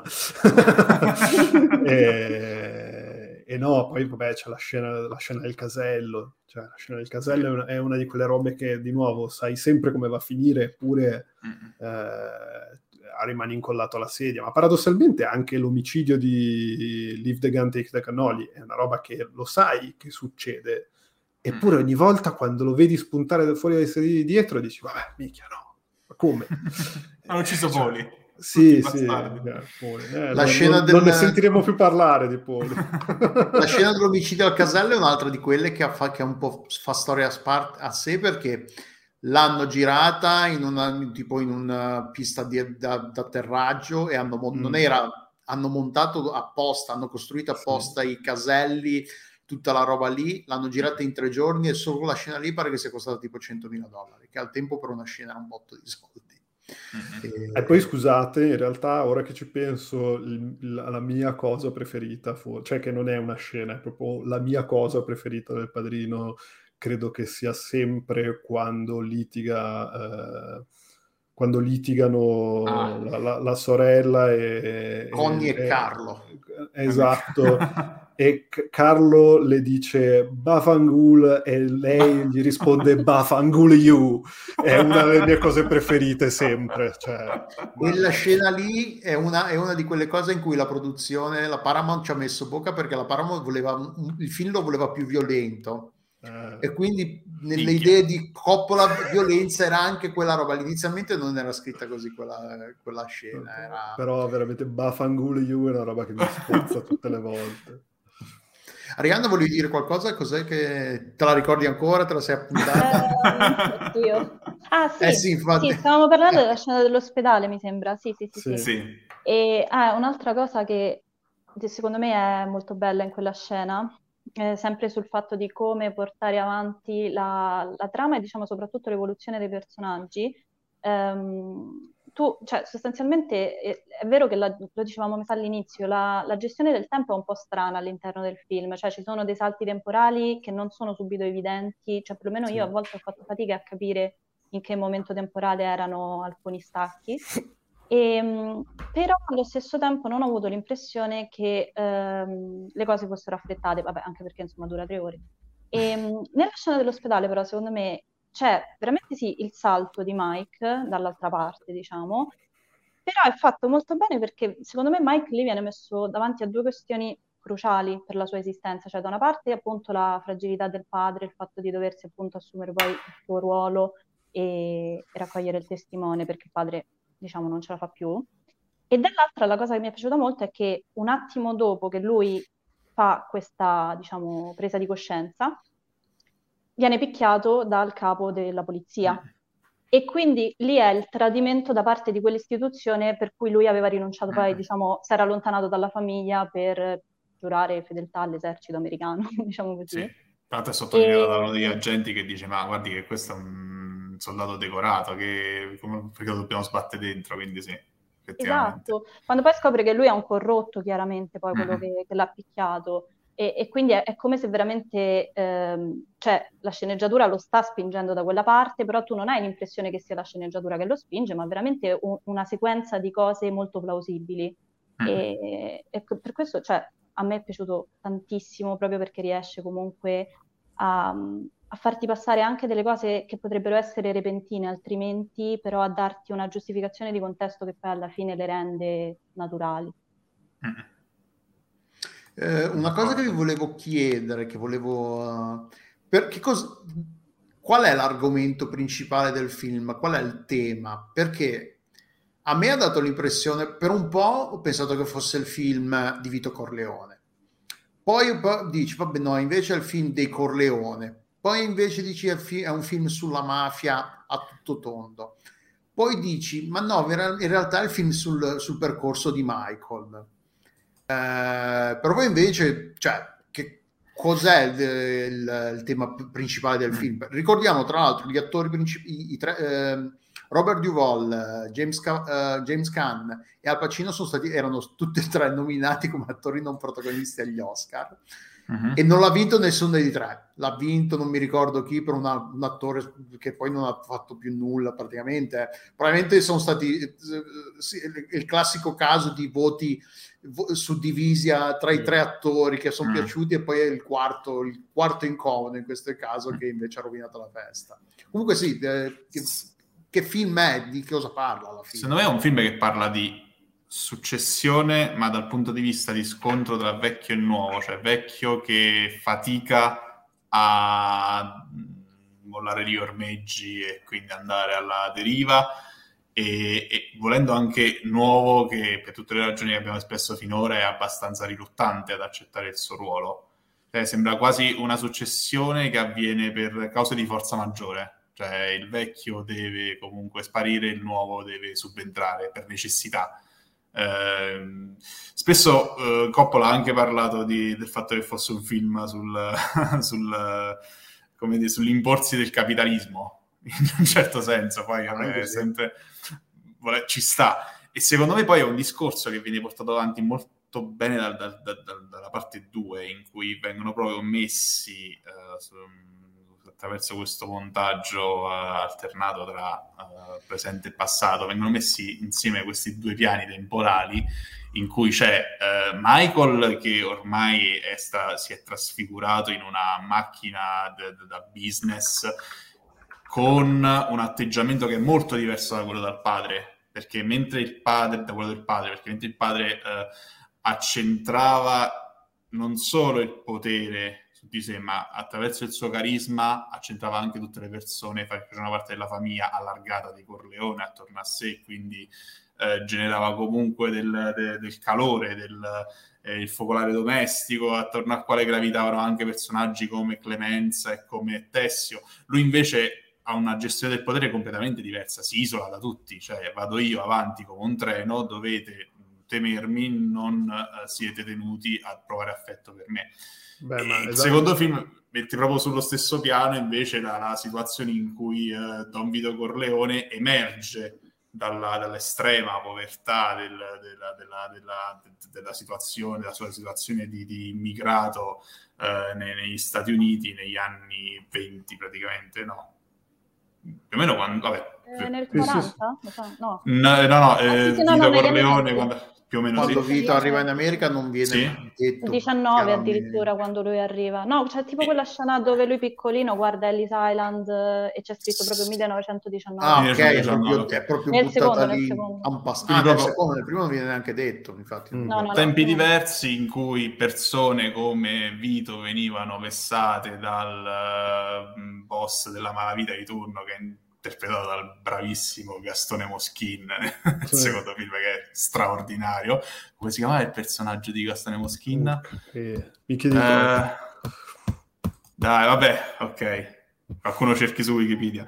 e, e, e, dicevo, quindi in un contesto come quello in cui ancora non, non c'era il, il capitalismo, ancora non c'erano c'erano delle piccole realtà di, di, di, sopraffazione del potente sul debole, il debole poteva emergere soltanto creando rapporti e quindi instaurando questi rapporti con uh, il vicino di casa che magari ti chiede di nascondere la pistola, e, uh, l'altro vicino di casa con cui inizi a mettere in piedi un piccolo racket e comunque tornando a casa la sera portando che cosa? Una pera, un gesto simbolico a tua moglie che sembra una roba eccezionale. Minchia, dove hai comprato a Tiffany sta pera? Sì, praticamente sì. E invece no, invece uh, Michael che si trova ad avere a che fare in un mondo completamente diverso, fatto di squali, fatto di, uh, di, di uh, business esasperato, eh, pur mantenendo mh, mm, in un certo senso la, la, la come dire, la, eh, il, il, dogma del padre di non immischiarsi con cose come la, la, droga, comunque lui cerca di emergere in un contesto come quello di Las Vegas che è già ben radicato e che in un certo senso rifiuta, eh, repelle il, l'italo-americano che è arrivato a New York e vuole fare lo splendido. E quindi secondo me è questo, successione e cambiamento, cambiamento e situazioni che sono completamente differenti l'una dall'altra. Tra l'altro, in, in, vabbè, a parte che Gastone Moschin era Don Fanucci. Don Fanucci, oh, ricordavo che c'era un editore, eh. Don Fanucci, ok. E, beh, in merito a quello che dicevi tu, eh, rispetto alla differenza tra il primo e il secondo, se vogliamo, o comunque mm-hmm. tra Michael e Don Vito, è, è, è super emblematico il fatto che il primo film si apra con un matrimonio super italiano e il secondo si apra con una raccolta fondi in cui appena chiedono di suonare la tarantella tutti dicono ma leva sta merda, ma di, che, cosa, cosa, di cosa stai parlando? Cioè è, è, anche lì sono due scene e due scene che settano il mood subito. Eh, detto questo, secondo me è, anche un...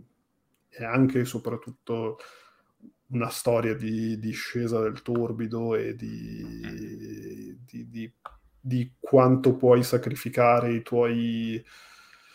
Uh, quanto puoi essere in grado di distorcere la tua realtà pur di, di, di, di, perseguire quello che vuoi fare, perché poi anche lì Michael nel primo è un eroe di guerra che sa perfettamente che suo padre, che è la persona che è, eh, gli vuole far percorrere, cioè vorrebbe per lui una carriera legittima di, di, di uomo che poi arriva alla politica e in qualche modo possa uh, legittimare il nome della famiglia e ri, ri, ri, riqualificarlo, insomma.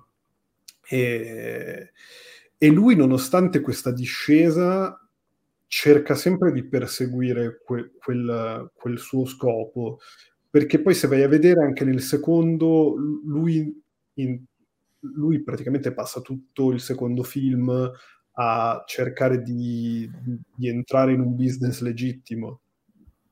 Poi lo fa ne, nel modo peggiore possibile, però ne, lui ha come target quello di la famiglia Corleone deve diventare una roba legittima, deve diventare businessman, deve diventare... Eh, deve scendere in politica quasi. Mm-hmm. E, quindi sì, cioè, secondo me c'è, c'è, anche un po' questa cosa qua, questa cosa di, di, di, di maturazione, di, modificare la propria ottica per, pur di boh, cioè, non lo so, di, di, crescita per certi versi, perché poi comunque la vita non va mai come te la immagini e poi certo è, è, super, ex, è super, estremo e super shakespeariano in questo, in questo, caso, però sì, cioè, secondo me c'è, c'è, questa, c'è, c'è tantissima questa cosa di, di, di evoluzione, ecco, di, evoluzione, di cambiamento. Arianna?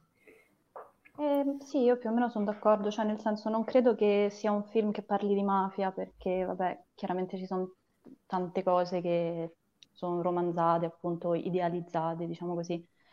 E è sicuramente invece appunto un film che parla di, di rapporto appunto tra padri e figli, tra il vecchio e il nuovo, di rottura tra il vecchio e il nuovo e anche di crisi di valori, anche se è un po' paradossale dirlo riferendosi ai mafiosi, no? però è molto più evidente nel secondo film, ma secondo me comunque era già intuibile molto bene dal primo.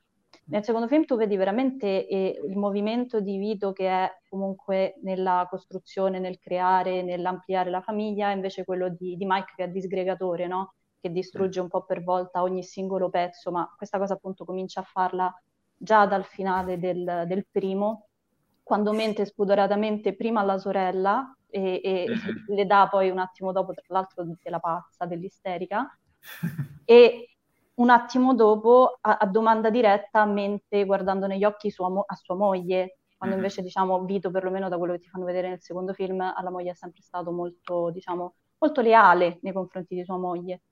Quindi, cioè, secondo me questa cosa molto forte, appunto. Poi sicuramente, eh, cioè, non ho, non ho un'idea mh, definita sul discorso della discesa del de morale di, di, Mike, nel senso che è, è chiaro chiaramente che lui eh, eh, peggiora sempre di più da quel punto di vista, però mi domando se sia appunto proprio per questo discorso di rottura, ovvero che lui ehm, deve in qualche modo comunque distinguersi dal modo che era del padre e, ehm, e, quindi è portato a fare tutta una serie di cose, diciamo che il padre non farebbe mai e quindi ad allontanarsi dalla sua famiglia. Cioè, ho l'impressione che quando lui, per esempio, parli dell'amore della sua famiglia lo faccia quasi per un, un automatismo, non perché mm. tutto sommato ci, ci creda davvero. E, ehm, quindi sì, secondo me questo è il tema principale. Poi chiaramente, diciamo, ne, nella sua opera di cambiamento lui in qualche modo riesce comunque ad ampliare il business perché effettivamente nel primo film hai una dimensione comunque domestica, diciamo, degli affari della mafia, tutta concentrata a New York, eccetera. Lui la, la sposta prima a Los Angeles e poi addirittura, diciamo, ne, nel secondo e nel terzo film vedi che la mafia ha un'influenza anche su eventi storici di portata gigantesca, cioè tra la rivoluzione mm. cubana e l'omicidio di, di Albino Luciani nel terzo, sì, cioè di Giovanni Paolo I, quindi insomma, cioè, vedi che comunque eh, questa, cioè, magari c'era anche ai tempi di Vito questa influenza nella politica, perché lui chiaramente dicono che ha i politici nel tastino, eccetera, però è come se in un certo senso non fosse mai fatta vedere realmente questa cosa, cioè viene solo menzionata e poi viene diciamo, fatta vedere bene nel secondo e nel terzo film con, con Mike più che altro. E, e secondo me questo contrasto tra il vecchio e il nuovo forse la cosa che mi è piaciuta di più di come viene simboleggiato è proprio attraverso il modo in cui eh, Marlon Brando caratterizza Vito, perché quel, quel suo modo, cioè statico, perché vabbè, chiaramente ha la, la metà volto bloccato, e, e quella sua voce comunque sfiatata e veramente quasi impercettibile per certi versi, ti dà proprio l'idea del modo in cui lui ehm, amministra il potere, cioè nel senso senza bisogno di imporsi, senza bisogno di ehm, appunto alzare la voce, eccetera, e così comunque ormai è abituato ad avere quel ruolo lì e il rispetto gli viene dato in maniera automatica, che non ha neanche quasi bisogno di parlare in un certo senso. E quindi secondo me sì, cioè, il contrasto forte è questo qui, insomma, tra il vecchio e il nuovo e soprattutto tra il modo nuovo di fare le cose che va a rompere praticamente su ogni piano con, con quello de, dei genitori, de, degli antenati, diciamo così. Um, a me una cosa che ha colpito tantissimo mentre lo guardavo è il parallelo, e qui Stefano, vediamo se mi dà ragione o no, è il parallelo con Walter White di Breaking Bad.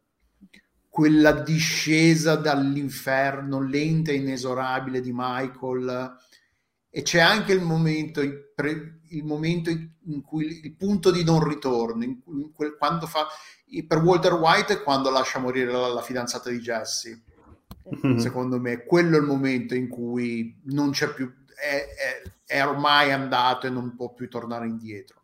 E per, e per eh, Michael, per quanto sia meno drastico, è appunto la scena all'ospedale, che quando prende in mano le redini della situazione, quando diventa il capo, diventa si assume le responsabilità e prende le decisioni. In quel momento avrebbe potuto, cioè magari avere paura, evitare il confronto, eh? e invece no, decide che, che il padre deve, deve, salvare il padre, che è importante. Che poi ti viene anche da chiederti quanto sia freddo, freddo e calcolato il rischio che prende, che, qua, quale valore avesse assegnato a, al padre, vita, al fatto che il padre rimanesse in vita, perché secondo me in quel momento era ancora nella fase in cui aveva, no, non erano solo affari, ma c'era anche del, del come si chiama, del... Um, sì, sì, del, eh, del personale, mentre sì, secondo me se fosse successo più avanti probabilmente se, gli, se, gli fosse, se fosse stato più economicamente o comunque più vantaggioso lasciarlo morire, lo avrebbe lasciato morire. Eh, Beh, sì, eh... Cioè, no, vabbè, sono interpretazioni, però eh, il fatto questo, fred, questo Michael freddo calcolatore che diventa sempre più spie, eh, spietato, che si fa sempre meno scrupoli eh, e soprattutto quando, appunto, come diceva Arianna, con, con la, la, freddezza e la naturalezza con cui mente alla sorella e alla, e alla moglie sono sconvolgenti e, e, terrorizzanti. Secondo me, se il padre fosse stato in quella, situaz- in quella situazione all'ospedale alla fine del film e Michael si fosse reso conto che era meglio lasciarlo ammazzare, da, eh, l'avrebbe fatto fare, l'avrebbe lasciato morire, mm. l'avrebbe sacrificato. E quello è il percorso, quello che mi ha colpito più di tutto nel film, proprio il, il come un personaggio di Michael che viene presentato inizialmente come positivo, tutto sommato eroe di guerra, con faccia pulita, con la ragazza, una brava ragazza, tutta modino, lui tutto, la, che arriva con la, con la, con la divisa del, del, dei Marine e tutto il resto. E il Michael che vedi alla fine, tre ore di film, è, tut- è proprio un'altra cosa.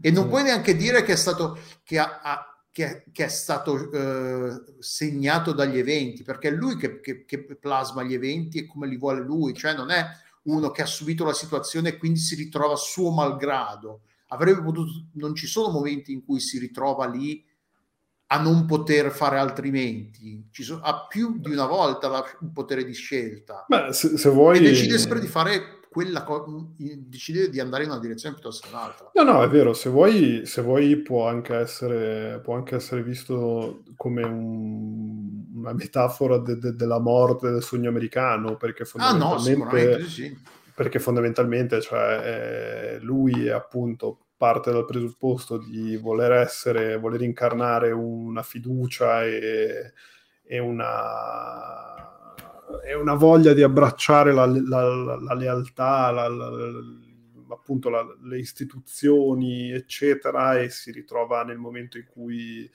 ok, sì, c'è della gente che vuole ammazzare mio padre e, e i poliziotti stanno dalla parte di quelli che vogliono ammazzare mio padre e, cioè, cosa c'è di, di se vuoi, di, di, di, più anti-americano di questa roba? Con tutto che il mondo, il mondo vero è un'altra cosa, però eh, se vuoi, nella metafora, quella roba lì è proprio la morte del sogno americano.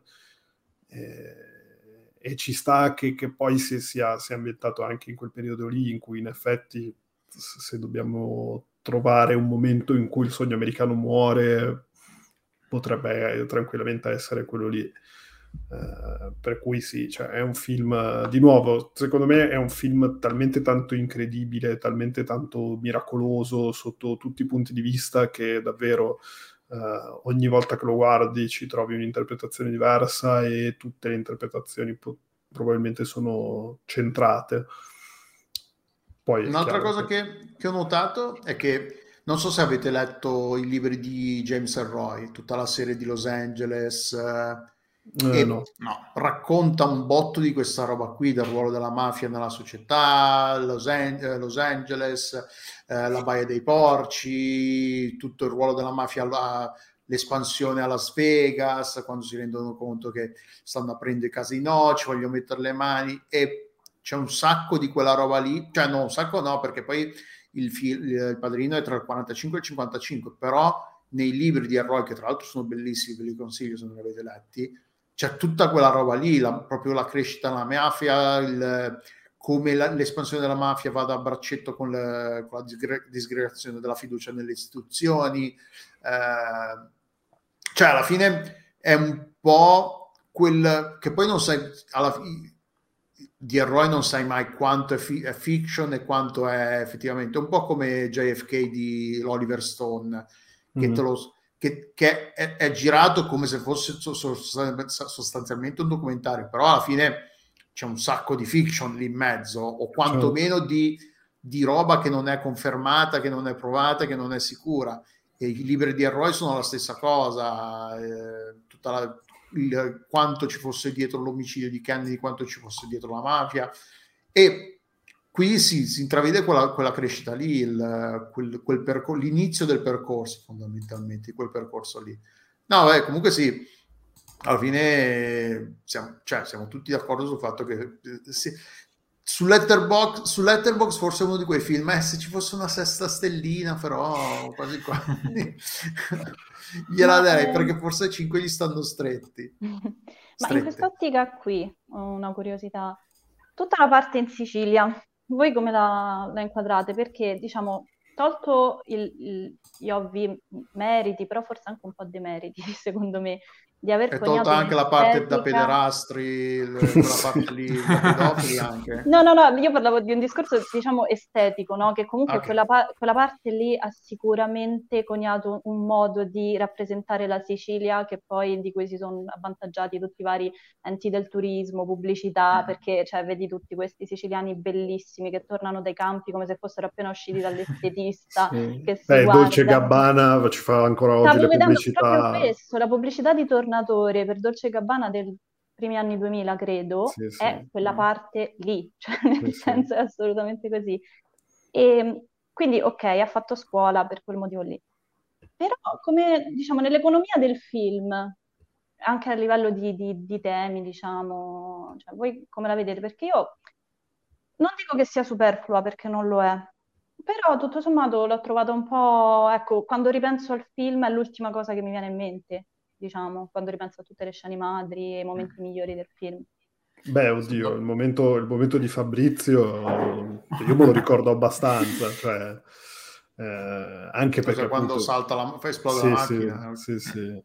Eh, no, ma poi cioè, vedi proprio Fabrizio che se ne va pronto per la pubblicità di Dolce Gabbana e Michael si gira e la Bologna e, e lì cioè, quel, quel, momento lì è un altro di quei momenti in cui sei lì che subodori che succederà qualcosa ma mm. no, no, magari non ti aspetti proprio quella cosa lì e ci rimani eh, Mm, onestamente non lo so, cioè non, non, non, non l'ho mai vista stridente e, e, anzi, se probabilmente anche quello a, contribuisce tanto a, a, a, far scattare definitivamente Michael, perché in effetti mh, mm, era in pace, in tranquillità, si era risposato, cioè si era sposato non aveva problemi, faceva la sua vita, certo gli mancava la famiglia, voleva tornare indietro, però onestamente sfido chiunque a dire che se la passasse male, eh, eppure eh, arrivano pure lì,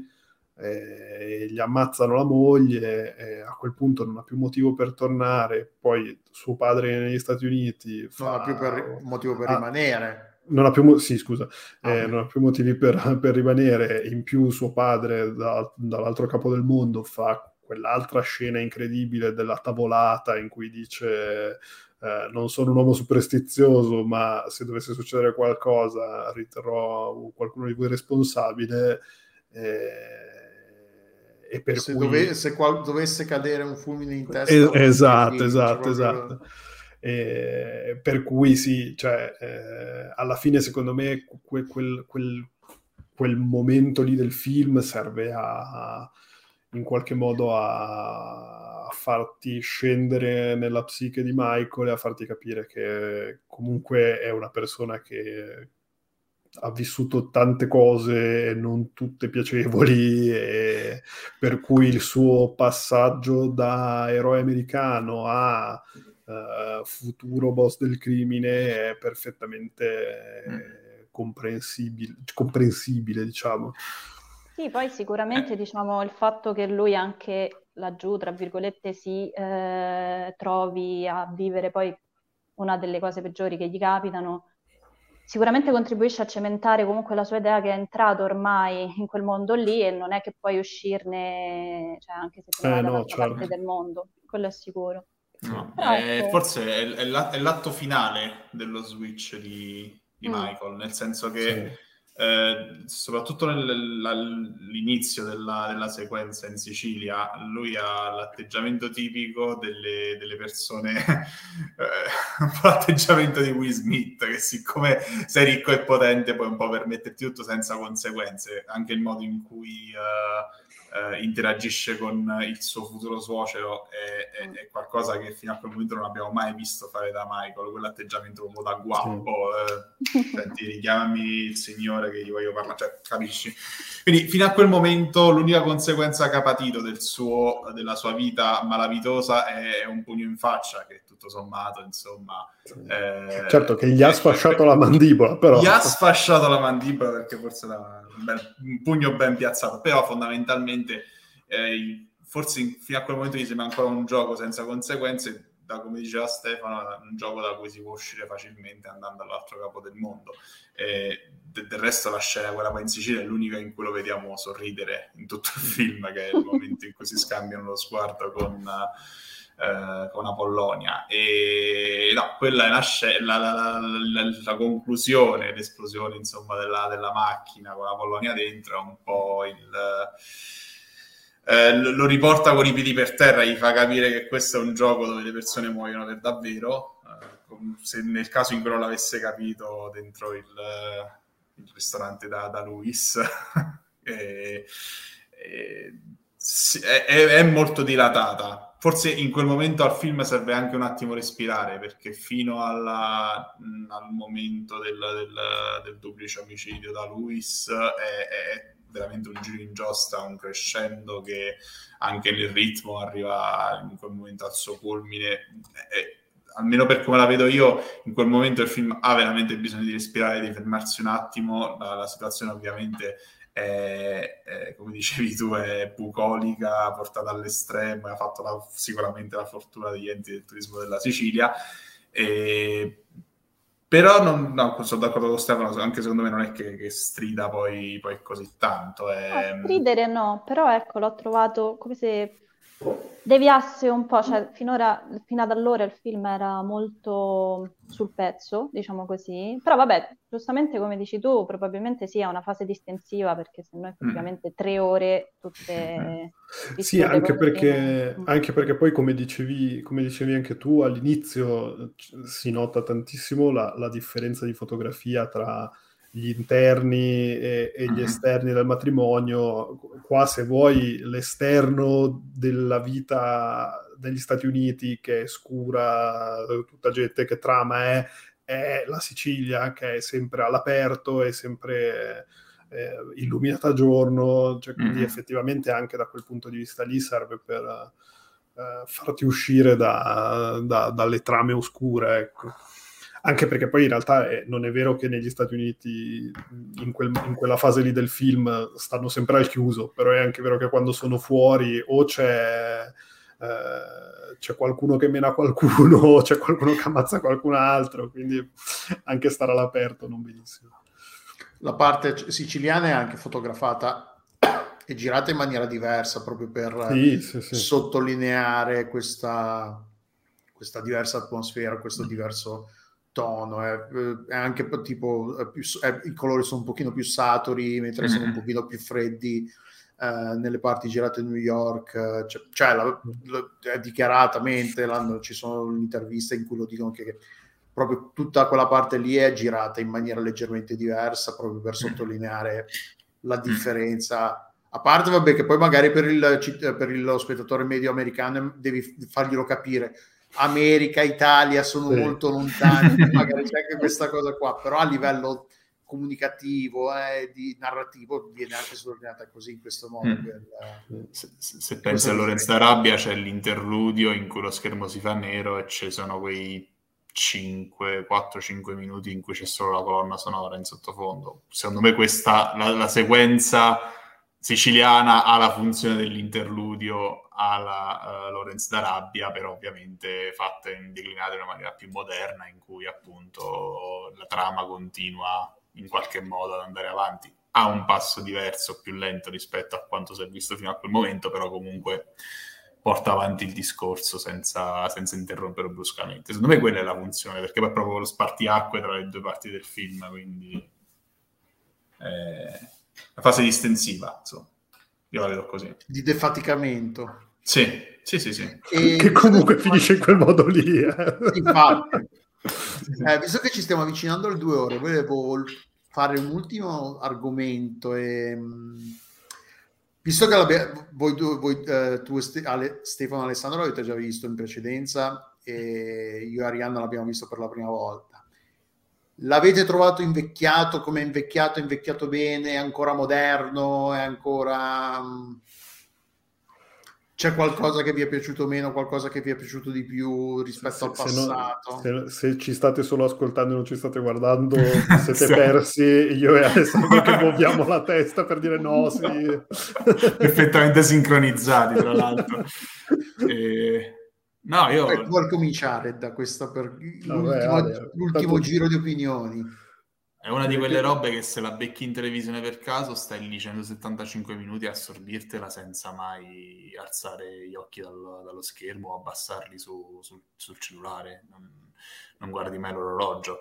Eh, ha, ha, ovviamente le, uh, ha, gettato le basi insieme a tanti altri film della New Hollywood. Mh, per, per quello che poi eh, continuiamo ad apprezzare e ad amare oggi in termini di, di, ritmo, in termini narrazione, in termini di narrazione cinematografica, come diciamo nella scena de, de, del matrimonio, che praticamente è una scena muta e sfrutta tutte le, le, le potenzialità della narrazione per immagini e per suoni, eh, senza didascalie. Eh, è, è, è un film che usa i dialoghi come non, non come didascalia, non per spiegare, ma per aggiungere materiale, nozioni a quanto già dicono le immagini, uh, a un ritmo che lo stiamo dicendo anche adesso con questa questione della, della scena siciliana, che comunque è, è, è, è armonico, è, sinuoso, uh, non, non, hai mai la sensazione che ci sia una parte in cui il film si sta ingolfando, in cui magari uh, i, i, suoi marchi ingegni si stiano in qualche modo... Uh, non siano ben oliati. È, è, è veramente se no è perfetto, cioè lo dico veramente raramente uso termini come capolavoro, perfezione qua, però questo è veramente un film sì, io sì. veramente più lo vedo e più non ci trovo difetti. Sì. Eh, sì, e paradossalmente secondo me è anche è, è, anche molto più riguardabile del secondo, nel senso che mm. il, il, il primo è molto Uh, il primo scorre molto bene, ha, è, è sem- ha, sempre un momento in cui appunto se lo becchi in tv ti fermi e lo guardi, mm-hmm. eh, ti serve meno, cioè il secondo è comunque un capolavoro incredibile, chiaramente, eh, però è molto più denso e ha, comunque ha bisogno di, di, di arrivarci già mm. pronto in qualche Magari modo. Magari anche di più visioni per metabolizzarlo, eh. Sì, sì, perché... sì, beh, anche perché, anche perché, anche lui, comunque, essendo un film uh, che ha fatto da, da, da precursore a, tutto, a tutta una serie di, di, di, di, stilemi e di modi di raccontare, di fare cinema, eh, con il discorso che hai due piani narrativi che si incrociano su, su due epoche diverse, eh, comunque per forza di cose devi, devi, devi c'è, c'è, tutta una densità che, che, che nel primo non, non, c'è, o comunque c'è molto meno. Uh, per cui sì, cioè il, primo secondo me è proprio, non, non è assolutamente invecchiato, non, è, non soffre di, uh, della sindrome di essere arrivato primo, che spesso capita con un sacco di opere che sono arrivate prime a fare una determinata cosa e ed essendoci poi assuefatti a tutte le rielaborazioni, a tutti quelli che sono arrivati dopo e hanno preso quegli elementi originali e li hanno riletti e li hanno adattati con l'andare degli anni, eh, per forza di cose hanno in qualche modo mh, aggiunto eh, della pesantezza al materiale d'origine, mentre questo invece è ancora oggi incredibile ed è ancora oggi super scorrevole e, e davvero, anzi, ha quella, quella grandezza lì del, del, delle opere che, che, che le, le, quando ci torni ci trovi sempre qualcosa che ti riperso la prima volta eh, eh, o che magari ti ricordi perfettamente e hai paura di ricordartele meglio di come, di come erano e invece sono esattamente perfette come te le ricordi è veramente un film incredibile. E, e anzi, appunto, al di là del fatto che è un miracolo produttivo e, e se ci cambi una cosa lo rovini, uh, ha, ha, ha, è incredibile come riesca a trarre forza anche dai personaggi un po' meno riusciti, come appunto Johnny Fontaine o, o, o la sorella di Michael, che non è esattamente, cioè nonostante ci abbia regalato Bafangul Yu, non è che sia questa grandissima attrice, no. eh, però è incredibile, cioè obiettivamente è un film senza tempo.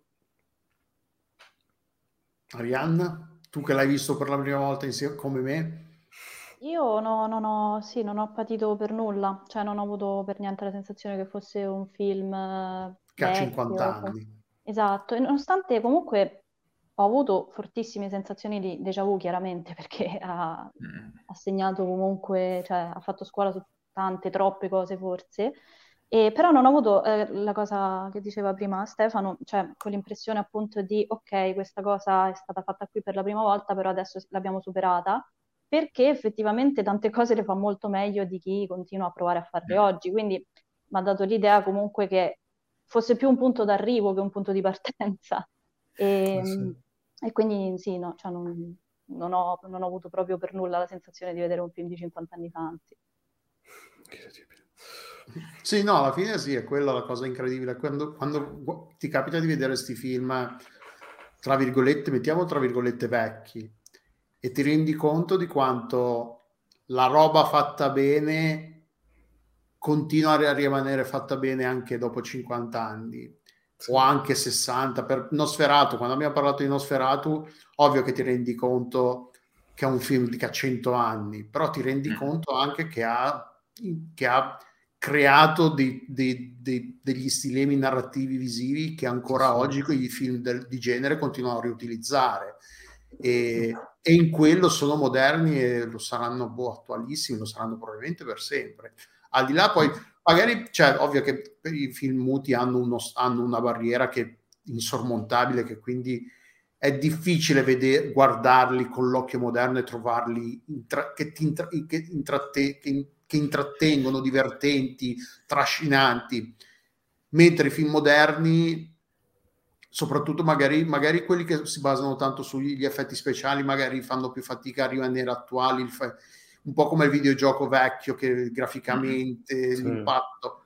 Quando eh. si tratta di robe come il padrino, che fanno della sua, la, la sua forza si basa tutta sulla, sul modo di fare cinema senza troppe trucchetti tecnologici e quindi non sente il peso della tecnologia.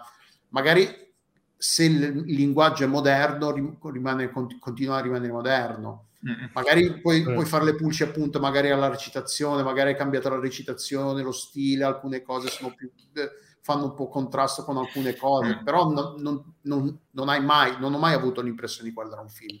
No, ma anche perché poi se vai a vedere, in realtà, eh, di nuovo, è un altro miracolo proprio per quello, perché eh, comunque è stato uno dei film uh, New Hollywood, tutti gli attori erano, seguivano il metodo, per cui anche lì eh, non, il, linguaggio non è cam- cioè, il linguaggio non è cambiato da... No, no, infatti alla fine no. Quindi, perché poi tu, tu, dicevi videogiochi, ma se vai a vedere in realtà in 30 anni il linguaggio dei videogiochi è cambiato mille volte, è una roba di 15 anni fa, ti sembra, ti sembra già preistoria, nonostante poi ci sia, tu ci, sia, ci, ci possa essere legato per mille motivi, però formalmente il linguaggio è diverso questa roba qua ha 50 anni e il linguaggio è sempre quello, mm.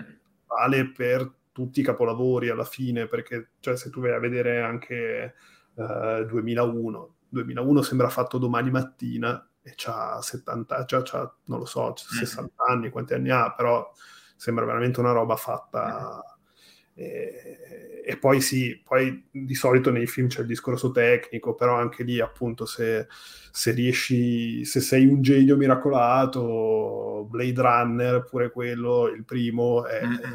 È dell'84 e sembra fatto anche lui oh, domani mattina. Mm-hmm. Stessa cosa per la cosa, la cosa io lo guardo ogni anno a Capodanno e ogni anno vabbè, ma raga, questo film... Tra l'altro fatto... avevamo, avevamo, fatto un podcast sulla, sulla, cosa, non mi ricordo quando. La, co- la, cosa è fatto con 20 euro e una sambuca ed è un film incredibile, cioè è un film che non è invecchiato di un secondo, cioè anche, anche gli effetti speciali nonostante siano...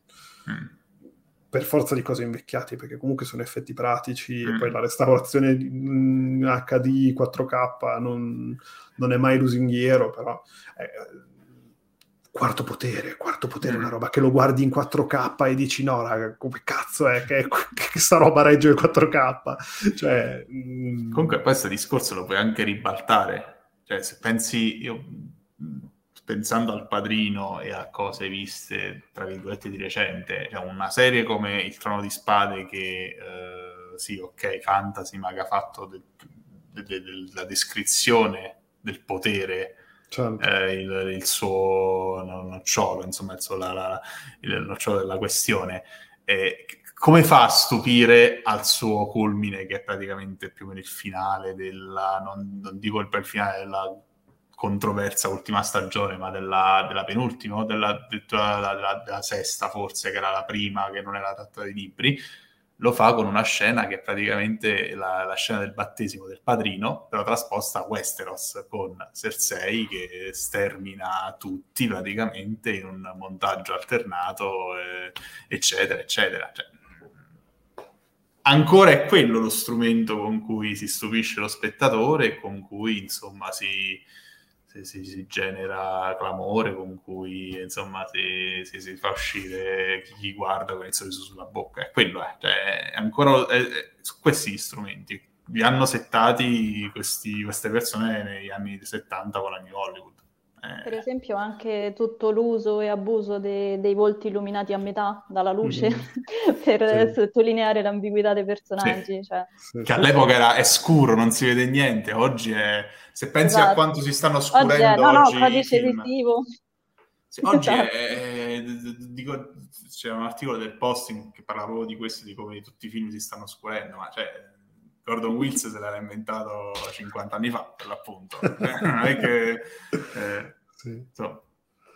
eh. Direi che potremmo chiudere l'ultima cosa, che è, se vi nomino, se dico il pugno di James Caan. Mm-hmm. Avete pre- no, no, no, il no. pugno, ah no, scusa, il pugno di James Caan che tra, molto tra virgolette da Carlo. Sì. Ah, vabbè. Avete... vabbè quando gli morde No, no, è che quando c'è quella scena in cui lo sta pestando per strada e si vede che il pugno, James Caan fa la, il gesto di colpirlo con il pugno e si vede che è tipo a un chilometro dal viso di Carlo. lì, dici, lì è stato proprio è stato, sì. a me, no, lì non puoi non ridere perché veramente, tra l'altro l'hanno tenuto dentro perché è talmente evidente che non puoi non vederlo. Ma, ma tra l'altro la cosa, la cosa assurda è, è che sembra, cioè pare, secondo, stando a internet e a ricostruzioni, che l'abbiano girata in quattro giorni quella scena.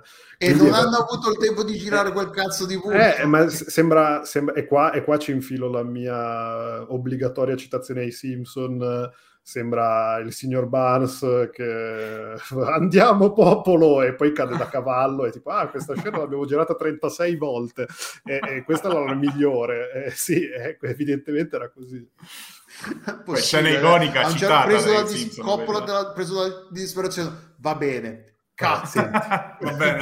buona. Quanto ci buona sta costando questa. questo idrante rotto? Buona la 44esima esatto. tra parentesi vi consiglio di seguire il profilo Twitter di James Caan. Praticamente mette foto cool e l'unica descrizione è end of the tweet.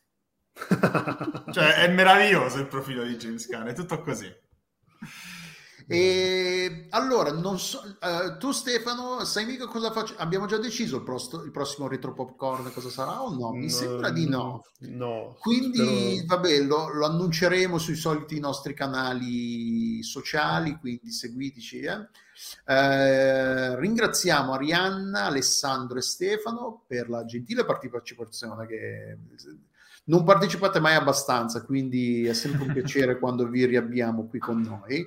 Che, che adulatore uh, che sei. No, vabbè, però è stato divertente ritrovarci. Comunque io e Arianna, se non sbaglio, non avevamo mai fatto un podcast insieme, no. quindi anche, c'è stata una prima volta e vabbè, Stefano e Alessandro ci conosciamo già da, da diverso tempo mm. ormai, quindi...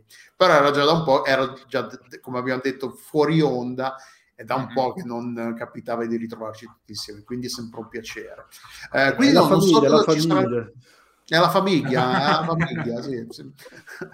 Non, sappia, non, so cosa sarà il prossimo Retro Popcorn, c'erano varie discussioni, opzioni sull'argomento. C'è, ancora il ballottaggione, sì, sì. Cosa, cosa, salterà fuori. Eh, grazie a chi, chi, a chi, ci ha seguito in diretta, Infrid che è arrivato un po' in ritardo, Beast Mene, il Gerva e Super Nexus e poi a chi magari non ha scritto in, in, in chat. Grazie a chi ha seguito, ci ha seguito invece in differita sul podcast. Mettete i soliti like, subscribe, fate le cose che voi giovani fate con i canali sociali e ci si vede la prossima volta. Grazie a tutti e a tutte. Ciao. Ciao. Ciao. Ciao.